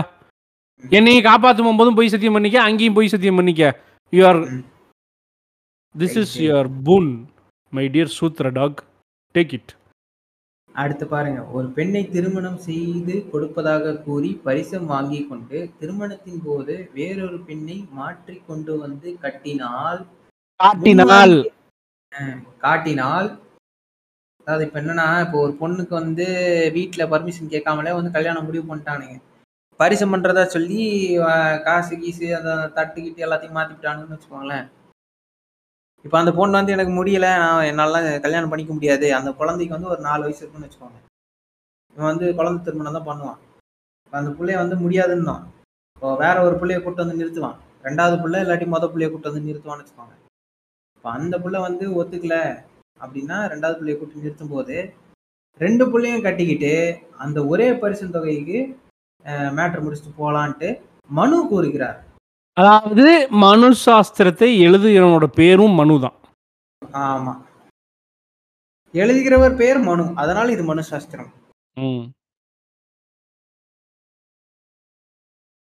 அடுத்தது திருமணத்தில் பாணி கிரகண முதலிய மந்திரங்கள் கன்னி பெண்ணுக்கு மட்டுமே தவிர முன்பே ஒருவனோடு உறவு கொண்டவளுக்கு இல்லை. அப்படி செய்து கொண்ட திருமணம் நற்காரியத்துக்கு பயன் தராது. அதாவது ரெண்டாவது திருமணம் செய்து அதை சொல்கிற மந்திரம் கூட வந்து ஒர்க் அவுட் ஆகாது வேஸ்ட்டு அதை வந்து சொல்ல வேண்டிய அவசியமே இல்லை. அப்படி அதாவது லூப் ஹோல்ஸ் அடைக்கிறது தான் திரும்பவும். ஏற்கனவே ஆயிரம் விஷயம் சொன்னாலும் திரும்பவும் எங்கேயும் மிஸ் ஆகிடக்கூடாதுன்னு சொல்லி அப்படி மீறி ரெண்டாவது கல்யாணம் பண்ணிக்கிட்டா அதில் சொல்கிற மந்திரம் கூட உங்களுக்கு நல்லது செய்யாது அப்படின்னு சொல்கிறானு அதாவது பாணி கிரகணம்னா என்னன்னா அது வந்து தேவர்கள் அதுக்கடுத்து இந்திரன் அதுக்கடுத்து சில பேர் அதுக்கடுத்து பார்ப்பான் சரிங்களா? அதுக்கடுத்து தான் வந்து உனக்கு அப்படின்ட்டு ஒரு மந்திரம் வரும். சரியா? அதையும் அவனுங்களே கீழே போட்டிருக்கிறானுங்க. அந்த அந்த மந்திரத்தை சொல்லி தான் வந்து கல்யாணம் பண்ண யாருக்கு? அந்த அதை படிச்சிடுறேன். அதை படிச்சார் அப்போ தான் புரியும். பாணி கிரகண மந்திரம் சொல்லி மணந்தால்தான் அந்த பெண் தரும பத்னி ஆவாள். அதிலும் நீ வளம் செய்யும்போது மனைவியை ஏழு அடி நடக்க சொல்லி அம்மி மிதிக்கும் மந்திரத்தை கணவன் கூறுவதனால் மனைவியின் மேன்மை அதிகமாகும். இந்த மந்திரத்தை கல்யாணம் பண்ணிக்கிற கணவனும் வந்து சொல்லணும். மச்சாவா இருக்காது. தான் பொண்டாட்டிய வந்து இத்தனை பேர் அத்தனை பேருன்ட்டு அவனே சொல்லணுமா? ம், அதுதான் பாணி கிரகண ஆ, அடுத்தது அதோட பயங்கரமா இருக்குப்பா. மனைவி பிள்ளை வேலைக்காரன் இவர்களுக்கு ஒருவனுடைய பொருளின் உரிமை உரிமை இல்லை. இல்லை இவர்கள் ஈடுபடும் ஆஹா, பொருள் இரு, இரு. இவர்களால் ஈட்டப்படும் பொருளும் தலைவனுக்கே உரியது. அவர்கள் ஈட்டிய பொருளை தர்மம் செய்யவும் தலைவன் அனுமதி வேண்டும். அதாவது இந்த குடும்பத் தலைவன் சொல்லுவானுங்கல்ல அவன் சம்பாதிக்கிற காசு அவனுக்கு மட்டும்தான். அவனோட பொண்டாட்டியோ பிள்ளைக்கோ இல்லை வேலை செய்கிறான் அவன் வீட்டில் அவனுக்கோ பொருளில் வந்து அவனோட சம்பாத்தியம் வந்து பத்தாயிரரூபா மாதம் சம்பாதிக்கிறான்னா அதில் யாருக்கும் அஞ்சு பைசா கொடுக்கணுங்கிற அவசியம் இல்லை. சொல்லணுங்கிற அவசியம் இல்லை. அதே சமயம் மனைவி வேலைக்கு போய் ஒரு ஐயாயிரம் கொண்டு வந்தாலோ புள்ள போய் ஒரு ஐயாயிரம் கொண்டு வந்தாலோ அந்த வேலைக்காரன் இவங்கிட்ட வேலை செய்கிறது இல்லாமல் வெளியே எங்கேயாவது வேலை செஞ்சு காசு சம்பாரிச்சிட்டு வந்தாலோ அந்த காசு அத்தனையும் வந்து தலைவனுக்கே சேரும். அந்த தர்ம காரியம் பண்ணுறான் பாரு. ம், ம். அதை கூட இவன் தான் முடிவு பண்ணுமா. இவங்கிட்ட கேட்கணுமா? அவங்க சம்பாரிச்சிட்டாங்க இப்போ காசை. ஏன் நானே வேலைக்கு போய் சம்பாரிச்சிட்டேன். அந்த பிச்சைக்காரனுக்கு அந்த காசு போடணும் அப்படின்னா கூட இவங்ககிட்ட வந்து பர்மிஷன் கேட்கணும். அந்த பிச்சைக்காரனுக்கு பத்து ரூபா போட்டுக்கலாமா நான் அப்படின்னு. நோ அவனோட பெரிய பிச்சைக்காரன் நான் இருக்கேன். அந்த காசு என்கிட்ட கூட அப்படின்னு வாங்கிக்குவான். இது பாருங்க அல்டிமேட் கணவன் முதலிய பந்துக்கள். இரவிலும் பகலிலும் ஒரு காரியத்திலும் பெண்களை பெண்களை சுவாதீனமில்லாதவர்களாக செய்ய வேண்டியது. அவர்கள் கொடுமனதுடையவராயினும் வேற தமிழை தப்பு தப்பா படிச்சுக்கிட்டு கெடுமனதுடா அது. சாரி கேடுமனத உடையராய் இருந்தாலும் அவர்களை தங்கள் வசத்திலேயே இருக்க செய்ய வேண்டும். அதாவது கணவன் முதலிய பந்துக்கள் அப்படின்னு என்ன அர்த்தம்? முதலிய பந்துக்கள்னா கணவன் ஸ்டிச்சுடு பாலா அன்ஸ்டிச்சுடு பாலா டென்னிஸ் பாலா? ஐயோ பந்துக்கள்னா உடன் இருப்பவர்கள். ஓ friends of husband yeah you mean cuckold yeah yeah yeah yeah that's what they are trying to say okay அவங்க வந்து அவங்க வந்து பிடிஎஸ்எம் பிடிச்சிருந்தாலும் அவங்கள வந்து தான் கூடவே இருக்க செய்ய வேண்டும் அப்படின்னு தான் செகண்ட் லைன் சொல்றாங்க. அப்புறம் சிறிதேனும் கெட்ட சகவாசத்தில் இருந்து மாதரை காப்பாற்ற வேண்டும். இல்லாவிடில் பிறந்த குலம் புகுந்த குலம் இரண்டையும் அழித்து விடுவார்கள். என்ன தப்பு நடந்தாலும் எப்படா பூரா சுத்தி கொண்டு போய் இந்த படத்துல வரும்ல இந்த கவுண்டமணியும் பார்த்திபனும் சொல்லுவாங்கல்ல இல்லே அங்க குறுக்குப்பேட்டை கேஸ் எவன் பேர்ல எழுதல என்ன பார்ட்னர் எல்லா கேஸும் என் பேர்லயும் எழுதுறாங்க அவர் பேர்லயும் கொஞ்சம் எழுதுங்க அப்படிங்கிற மாதிரி இல்ல சொல்ல வேண்டியதா இருக்கு. என்னடா மொத்தத்தையும் அந்த பொண்ணு பேர்லயே எழுதிட்டு இருக்கிறீங்க அந்த ஆம்பளை பேர்ல ஏதாவது எழுதுங்களேன்டா. இல்லை கொஞ்சமாச்சும் எழுதுங்களேன். அதெல்லாம் கிடையாது. பெண் ஒருத்தி எவ்வித ஆடவருக்கும் சூழ் கொள்கிறாளோ அவ்விதமே குழந்தைகளை பெறுகின்றாள். ஆதலால் தூய தான சந்ததி அவளிடம் தோன்றும் பொருட்டு கூடா ஒழுக்கமின்றி அவளை காப்பாற்றுக. அதாவது மேட்ரே வந்து இவங்களோட மட்டுமே பண்ணிக்கிட்டு இருந்தாலும் அவ வேற ஒருத்தனை பார்த்து அவன் மேல மயங்கிட்டானா அவனோடது இந்த குழந்தைக்கு வந்துருமா? ம். இப்போ நம்ம பசங்க ஃபேப் பண்ணுவானுங்கல்ல சம்மு குட்டியை பார்த்து. நயனை பார்த்து. அந்த மாதிரி வந்து பொண்ணுங்க அவனை நினைச்சிட்டாங்கன்னா அவனை மாதிரியே வந்துருமா குழந்தை. அதனால அதுவும் கூட அவங்க வெளியே வந்து நின்று எதிர்த்தாப்புல பக்கத்துல எங்கி தலை நீட்டிடக்கூடாது. வீட்டுக்குள்ளாரே பத்திரமா வச்சுக்க அப்படிங்கிறானு கதை இருக்குல்ல அந்த மாரியாத்தா கதை கரெக்டா மாதிரி என்ன இளவோ விடு. தலையை வெட்டி போடுவான் அதுக்கப்புறம் கொண்டு போய் சேரியில வச்சு ஆமா. சாமியை மாத்திடுவான். ஒருவனும் பெண்களை பலாத்காரத்தினால் விபச்சாரத்தினின்றும் காப்பாற்ற வல்லவன் இல்லை. ஆதலால் மேற் சொன்ன வழி கொண்டு காப்பாற்றுக அடாடே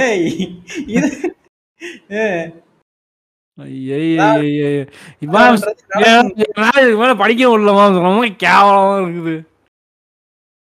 என்ன இவ்வளவு பண்டார கேவலமா இருக்கு பாதி புக்குக்கே நாறுது கர்மம் பாதி புக்கெல்லாம் இல்லையா கால் படிச்சிருக்கோம் இன்னும் இருக்கியா?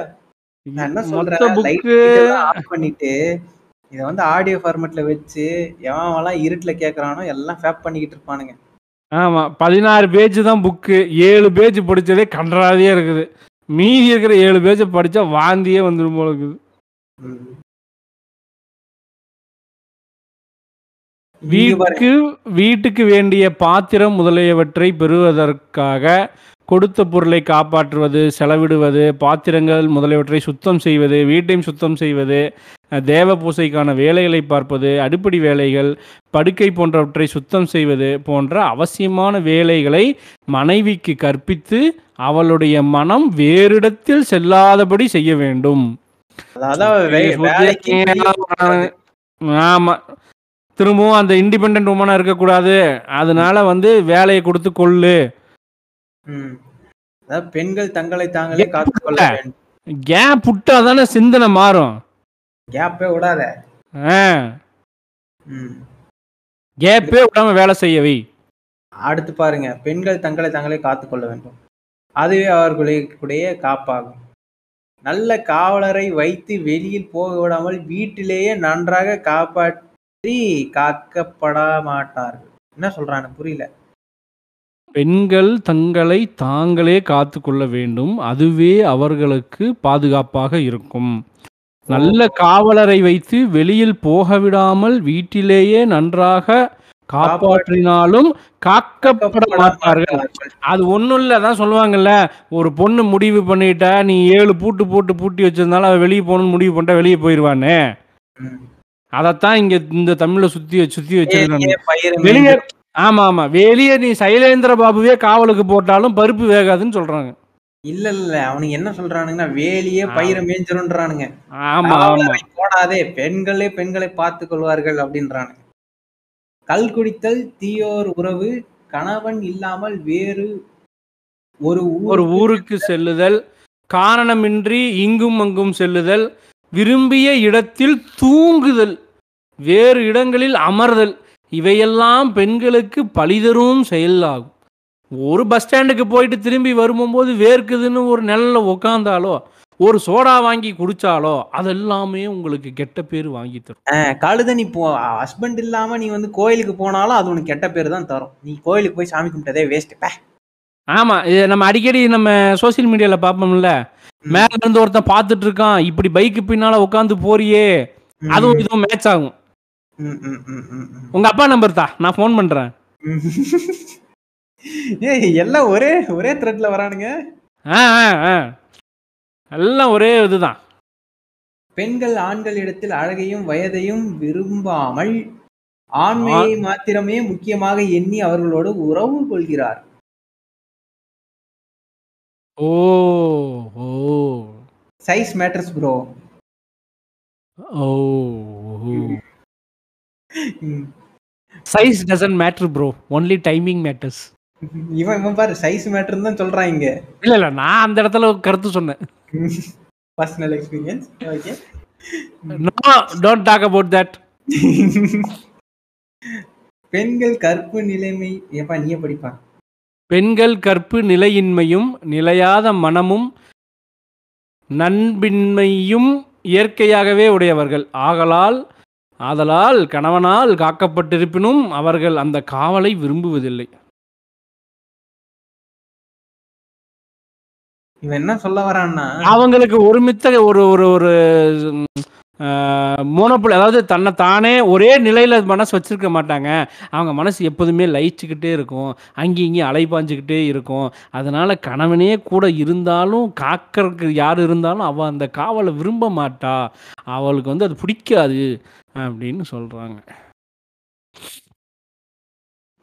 சுத்தி அதாவது விக்ஸுங்கிறத தாங்க சுற்றி சுற்றி எழுதியிருக்கிறேன் அப்படிங்கிற மாதிரி இதை வந்து எத்தனை பாயிண்ட் படித்தாலும் சுற்றி சுற்றி ஒன்றே ஒன்று தான் சொல்கிறான் அவன் பொண்ணு சரியில்லை பொண்ணே சரியில்லை பொண்ணுனாலே வந்து பொண்ணுத்துக்காகாதவ பொண்ணு ஒழுக்கம் கெட்டவ பொண்ணாக இருக்கிறதுக்கு லாக்கி இல்லை.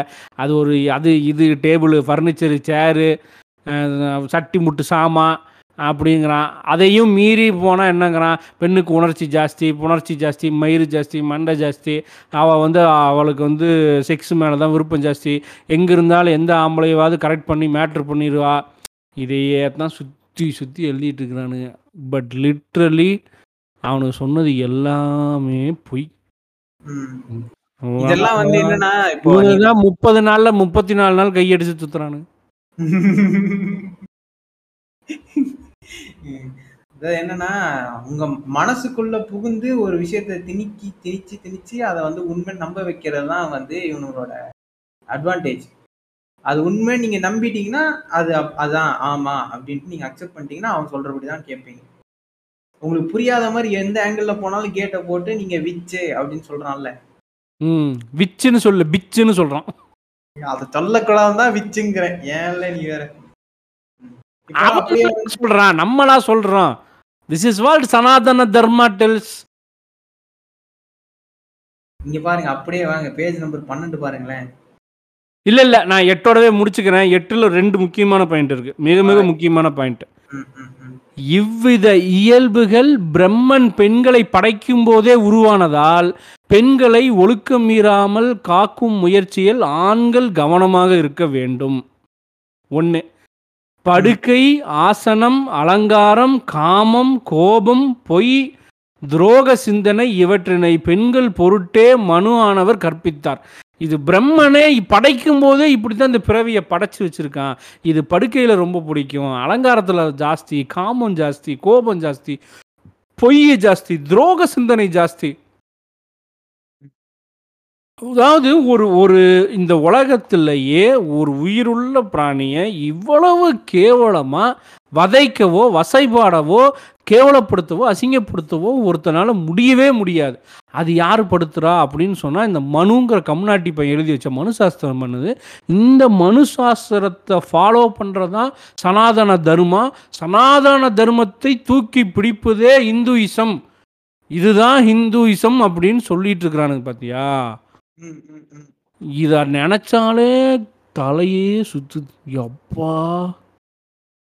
அதாவது பிரிட்டிஷ் வர difficult. வரைக்கும் பிரிட்டிஷ் வர வரைக்கும் ஹிந்து தர்மான்னு ஒண்ணு கிடையவே கிடையாது. மனு சாஸ்திரம் ஃபாலோ பண்றவன்லாம் தான் ஆஹ், என்ன சொல்றது பார்ப்பான் அப்படின்னுட்டு மனுவே எழுதி வச்சிருக்கிறார். இந்த கோட்பாடுகளை ஃபாலோ பண்றவன் தான் வந்து ஆஹ், தேவனை அடைவான். அவன் மட்டுமே ஆஹ், பார்ப்பனராக கருதப்படுவான் எழுதி வச்சிருக்கிறார். இப்போ இது வந்து பாப்பானோட புக் ஆஃப் ரூல்ஸ் சரியா? இது பிரிட்டிஷ் வந்த பிறகு இந்து அப்படின்ட்டு எழுதுறானுங்க. இந்துல வந்து யாரெல்லாம் வருவாங்கன்னா நான் முஸ்லீம் நான் கிறிஸ்டியன்ஸ். அவ்வளோதான் மீதி எல்லாம் ஹிந்துன்னு போட்டானுங்க. ஹிந்துன்னு நம்ம வந்து வலுக்கட்டாயமா எடுத்து உட்கார வச்சு நீ இந்த புக் ஆஃப் ரூல்ஸ் எல்லாம் ஃபாலோ பண்ணுன்ட்டு பார்ப்பான்னு சொல்றான். இதை வந்து எப்படி இலைமறைவா காய்மறைவா எழுதி வச்சிருக்கான்றதை தான் வந்து பகுப்பாய்ந்து இந்த புத்தகம் இருக்கு. இது ஃபுல்லாக எங்களால் படிக்க முடியல. நீங்கள் வந்து இன்பாக்ஸ் பண்ணீங்கன்னா உங்களுக்கு ஸ்கேண்டு காப்பி கிடைக்கப்படும்.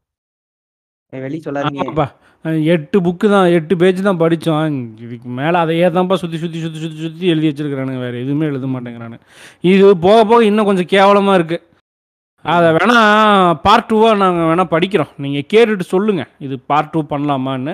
அப்படி பண்ணலான்னு சொன்னால் அந்த மீதி இருக்கிற ஒரு ஆறு பேஜையும் படித்து என்ன ஏதுன்னு சொல்கிறோம் so it's all up to you guys ஏன்டா இதை இப்போ எடுத்து பேசுகிறீங்க அப்படின்னு சொன்னால் இந்த கோட்பாடு வந்து சுற்றி சுற்றி சனாதன தர்மாக்குள்ளே போகிறங்காட்டிக்கு என்ன கொண் எங்கே கொண்டு போய் நிறுத்தும் நம்மளை? அப்படின்னு சொன்னால் இப்படி தான் கொண்டு போய் நிறுத்தும். எல்லா நாடும் வந்து முன்னோக்கி வ வளர்ச்சி பாதையில் போகும். நாம் ஆனால் பின்னோக்கி வளர்ச்சி பாதையில் போயிட்டுருக்கணும். நம்ம ரெண்டாயிரத்தி பதினாலுக்கு அப்புறம் பதினஞ்சு பதினாறு பதினேழு பதினெட்டுன்னு இருபத்தி ரெண்டுக்கு வந்திருக்கணும். No we are going backwards நம்ம வந்து இப்போ தொண்ணூற்றி ஆறு தொண்ணூற்றி ஏழு தொண்ணூத்தஞ்சு அந்த மாதிரியான ஒரு சுச்சுவேஷனில் இருக்கிறோம். இதுதான் உண்மை. இதெல்லாம் ஒத்துக்காமல் வந்து ஃபைவ் ஜி இருக்குது ஃபோர் ஜி இருக்குது ஒய்ஃபை இருக்குதுன்னு சொல்கிறது தவிர நார்த் இந்தியா அப்படி தான் போயிட்டுருக்கு எந்த. அளவுக்கு போயிட்டு இருக்கு நார்த் அப்படின்னு சொன்னால் நல்லா படித்து பெரிய பெரிய ஸ்டேஜில் இருக்கிறவங்க கூட இப்போ எனக்கு வந்து டிஸ்க் ப்ரொலாப்ஸ் இருக்குது எனக்கு வந்து டிஸ்க்கை வந்து ரீப்ளேஸ் பண்ணணும்னு டாக்டர் சொல்லியிருக்கிறாங்க. நான் டைம் ஆகும் வரதுக்கு அப்படின்னு சொன்னதுக்கு அவன் வந்து அவன் வந்து சின்சியராக உட்காந்து முக்கால் மணி நேரம் என்னை அறுத்து தள்ளுறான். எனக்கு வேறு வழி கிடையாது கேட்டு தான் ஆகணும் அப்படிங்கிற பட்சத்தில் அவன் சொல்கிறான் யோகா பண்ணால் எல்லாமே சரியாயிரும். டிஸ்க் ரீப்ளேஸ்மெண்ட்டை எப்போ யோகாவில் பண்ண முடியும் ஒத்த எனக்கு ஆக்சிடென்ட் ஆயிருக்குடா காரில் நாற்பது அடி டைவ் அடிச்சு கீழே போய் விழுந்து முதுகு உடஞ்சிருக்குதுடா நான் டிஸ்க் ரீப்ளேஸ் பண்ணுனாங்கிறான் யோகா சரி பண்ணுங்கிறான் சூரிய நமஸ்கார் பண்ணு சூரிய நமஸ்காரம், யோகாவும் பண்ணா சரியாயிரும் அப்படிங்கிறான். நான் உனக்கு Facebookல ஒரு பேஜ்ல டேக் பண்ணேனே ஞாபகம் இருக்கா? கொஞ்ச நேரத்துக்கு முன்னாடி. அ, அ, அ அ. அததான் ட்ரை பண்றான் அவன். அதத்தான் பண்ண சொல்றான். ஆ அந்த மாதிரி இந்த அழிஞ்சிட்டு வரானுங்க. அந்த அந்த பாப்பான் கு அந்த பாப்பா பாப்பார பரதேசி வந்து பார்த்தா குடுமி வச்சுட்டு உட்காந்துருப்பான். It's corporate office. கார்ப்பரேட். ஆஃபீஸ்ல குடுமி வச்சுட்டு உட்காந்துருக்கான். அந்த எம்டி பறஞ்ச பரதேசி நாயும் அவன் கால நக்கிட்டு தான் அவன்கிட்ட வந்து இருக்க வேண்டியது இருக்கு. நம்மகிட்ட இருக்க வேண்டியது இல்ல. இப்போ நான் வந்து இன்ட்ரோடக்ஷன்ல சொன்னேன் இல்லையா? முக்காவாசி வந்து இவனுங்களோட அஜெண்டா என்னன்னா, மக்கள வந்து தனக்கு கீழ வச்சிருக்கணும். இந்த சனாதன தர்மன்றது என்னன்னா, பார்ப்பான தூக்கி ஒரு நல்ல சேர்ல உட்கார வைக்கிறது. இந்த சேர் வந்து இந்த சேரோட 4 காலம் வந்து 4 தர்மா. சாரி சதுர்வர்ணா. சதுர்வர்ணா தான் அந்த 4 சேர். இந்த 4 சேரோட மேல உட்கார்ந்திருக்கிறது யாருன்னா பாப்பான் தான். இப்போ அத பத்தி 4 தெரிஞ்சுக்கணுன்றதுக்காக கால். நம்ம முதல்வன் படத்துல கூட சொல்லுவார்ல. 4 ம். கால். அந்த அந்த 4 கால் தான் சதுர்வர்ணா. அந்த சேர்ல உட்காந்துருக்கிறத தான் இவனுங்க வந்து இங்க இந்த சதுர்வர்ணா வந்து எதுக்கு ஸ்ப்ளிட் பண்ணான்னு பார்த்தீங்கன்னா, இப்போ பாப்பா மட்டுமே சொசைட்டில ஜாலியா இருக்கிறான் அப்படின்றத பார்த்து இவனுங்க வந்து கடுப்பாயிட்டான். கடுப்பாயிட்டு இவனுங்க என்ன பண்ணிட்டானுங்கன்னா, "போடா புண்டை, நீ ஒரு ஆளு புண்டை, உனக்கு ஒரு நூலு புண்டை" அப்படின்ட்டு ஊர விட்டு தொரத்திட்டாங்க. இத பார்த்து அவன் என்ன சொல்றான், "இல்ல ப்ரோ, உங்ககிட்ட காசு இருக்குதுல்ல, நீங்க வியாபாரம் பண்றீங்கல்ல, நீங்களும் நூலு போட்டுக்கோங்கோ, நீங்களும் வைசியர் ஆயிறீங்கோ" அப்படின்னு சொல்லிட்டு ஒரு வர்ணாத்த பிரிக்கிறான். இப்போ ராஜா வந்து தான் சொல் பேச்சு கேட்கல. ஒரு ராஜா வந்து என்ன சொல்றான்னா, "டேய் நீ யார்றா கோமாளி? உங்ககிட்ட உடம்புல தெம்பே இல்லை நீ சொல்றதெல்லாம் நான் எதுக்குடா கேட்கணும்னு" சொல்லி கேள்வி கேட்டா, "நீங்க வந்து கடவுளை போய் அடையணுமா? உங்களுக்கு வந்து நான் வழிகாட்டுறேன். அங்க நூலை போட்டுக்கோங்க" அப்படின்னு சொல்லிட்டு அவருக்கு வந்து சத்திரியன்னு பட்டத்தை கொடுத்து தனக்குள்ள இழுத்துக்கிறான். இப்போ பொது ஜனம் இருக்கும்ல. பொது ஜனத்துக்குள்ள எப்படி வந்து அந்த என்ன சொல்றது? வர்ணாசிரத்த கொண்டு போறது. அதுக்கான விஷயங்கள் தான் சூத்திரன் அப்படின்ட்டு ஒரு ஸ்ட்ரக்சரை டிஃபைன் பண்றான். அதை பத்தி இப்போ பார்த்தீங்கன்னா, போரில் புறங்காட்டி ஓடியவன். போரில் கைதாக பிடிபட்டவன். பிராமணனிடத்தில் பக்தியினால் ஊழியம் செய்பவன். விபச்சாரியின் மகன். விலைக்கு வாங்கப்பட்டவன். ஒருவனால் கெடுக்கப்பட்டவன். சாரி கொடுக்கப்பட்டவன். ஒருவனால் கொடுக்கப்பட்டவன்.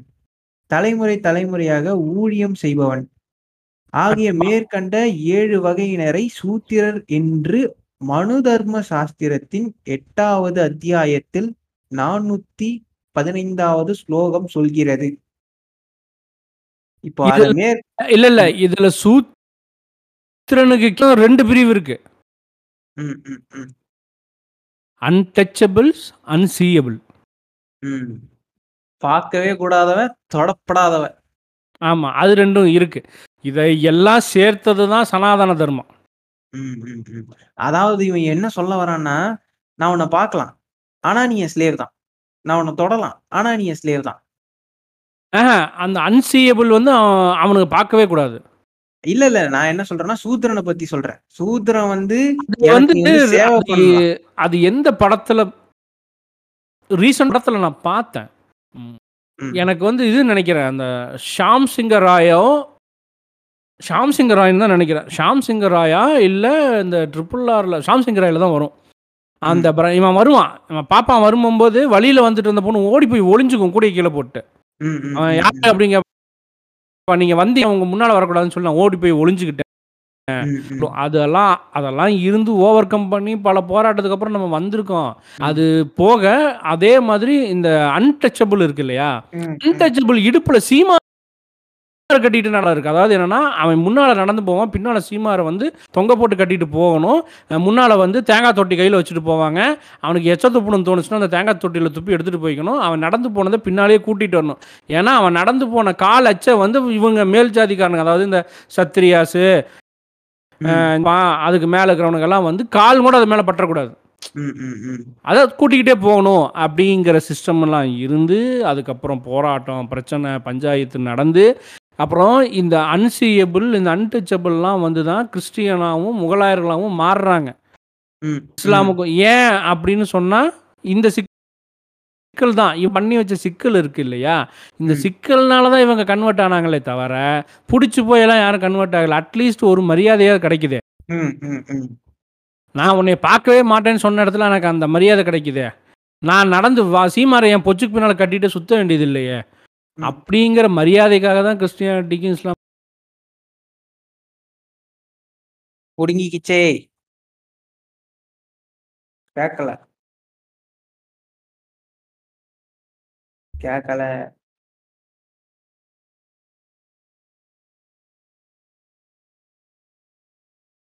இப்படி கிறிஸ்டினாவும் முஸ்லீமாவும் மக்கள் மாறி போயிட்டாங்க. இவன் மதமே புண்ட மாதிரி இருக்குது இந்த புண்ட மதத்துக்குள்ள எதுக்கு இருக்கணும்? மரியாதையாவது இருக்கட்டும் தான் இந்தியாவில் இருக்கிறவங்கெல்லாம் கன்வெர்ட் ஆனதுக்கு ரீசன் அங்கே இருந்தாலும் இல்லை. மரியாதை கிடைக்குது. அந்த மரியாதை நமக்கு தேவை அப்படின்னு மாறினவங்க.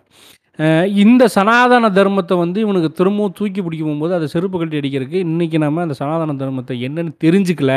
இதுக்குள்ளே என்ன இருக்குன்னு தெரிஞ்சுக்கல அப்படின்னு சொன்னால் இந்த அக்னிசட்டின்னு சொல்லி ஒரு கேங் சுத்தல நாங்களும் சத்திரியர்கள் அப்படின்னு சொல்லி அந்த மாதிரி நாளைக்கு சனாதன தர்மன்றன்னு சொல்லி ஒரு பெரிய கூட்டம் கிளம்பும்.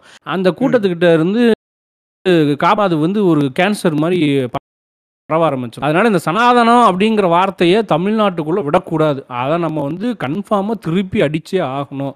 இந்த இந்த இந்த மார்க்க சுரேஷ் ஒரு படம் எடுத்து டீசர் விட்டானே. அவன் புரட்சிக்கு என் வீட்டு புள்ள தான் கிடச்சதா? ஒக்கால ஓலி அருவாள் எடுத்து வெட்டி போடுவேன் அப்படின்னு இது இந்த கான்செப்டே வந்து எதுனே புரியாம இன்னமும் அவனுக்கு கையில வந்து கரண்டியை கொடுத்துட்டு அவனுங்களை வந்து ஏன்னு சொல்லி சாவடிச்சிட்டு இருக்கிறானுங்க ம். ஓகே.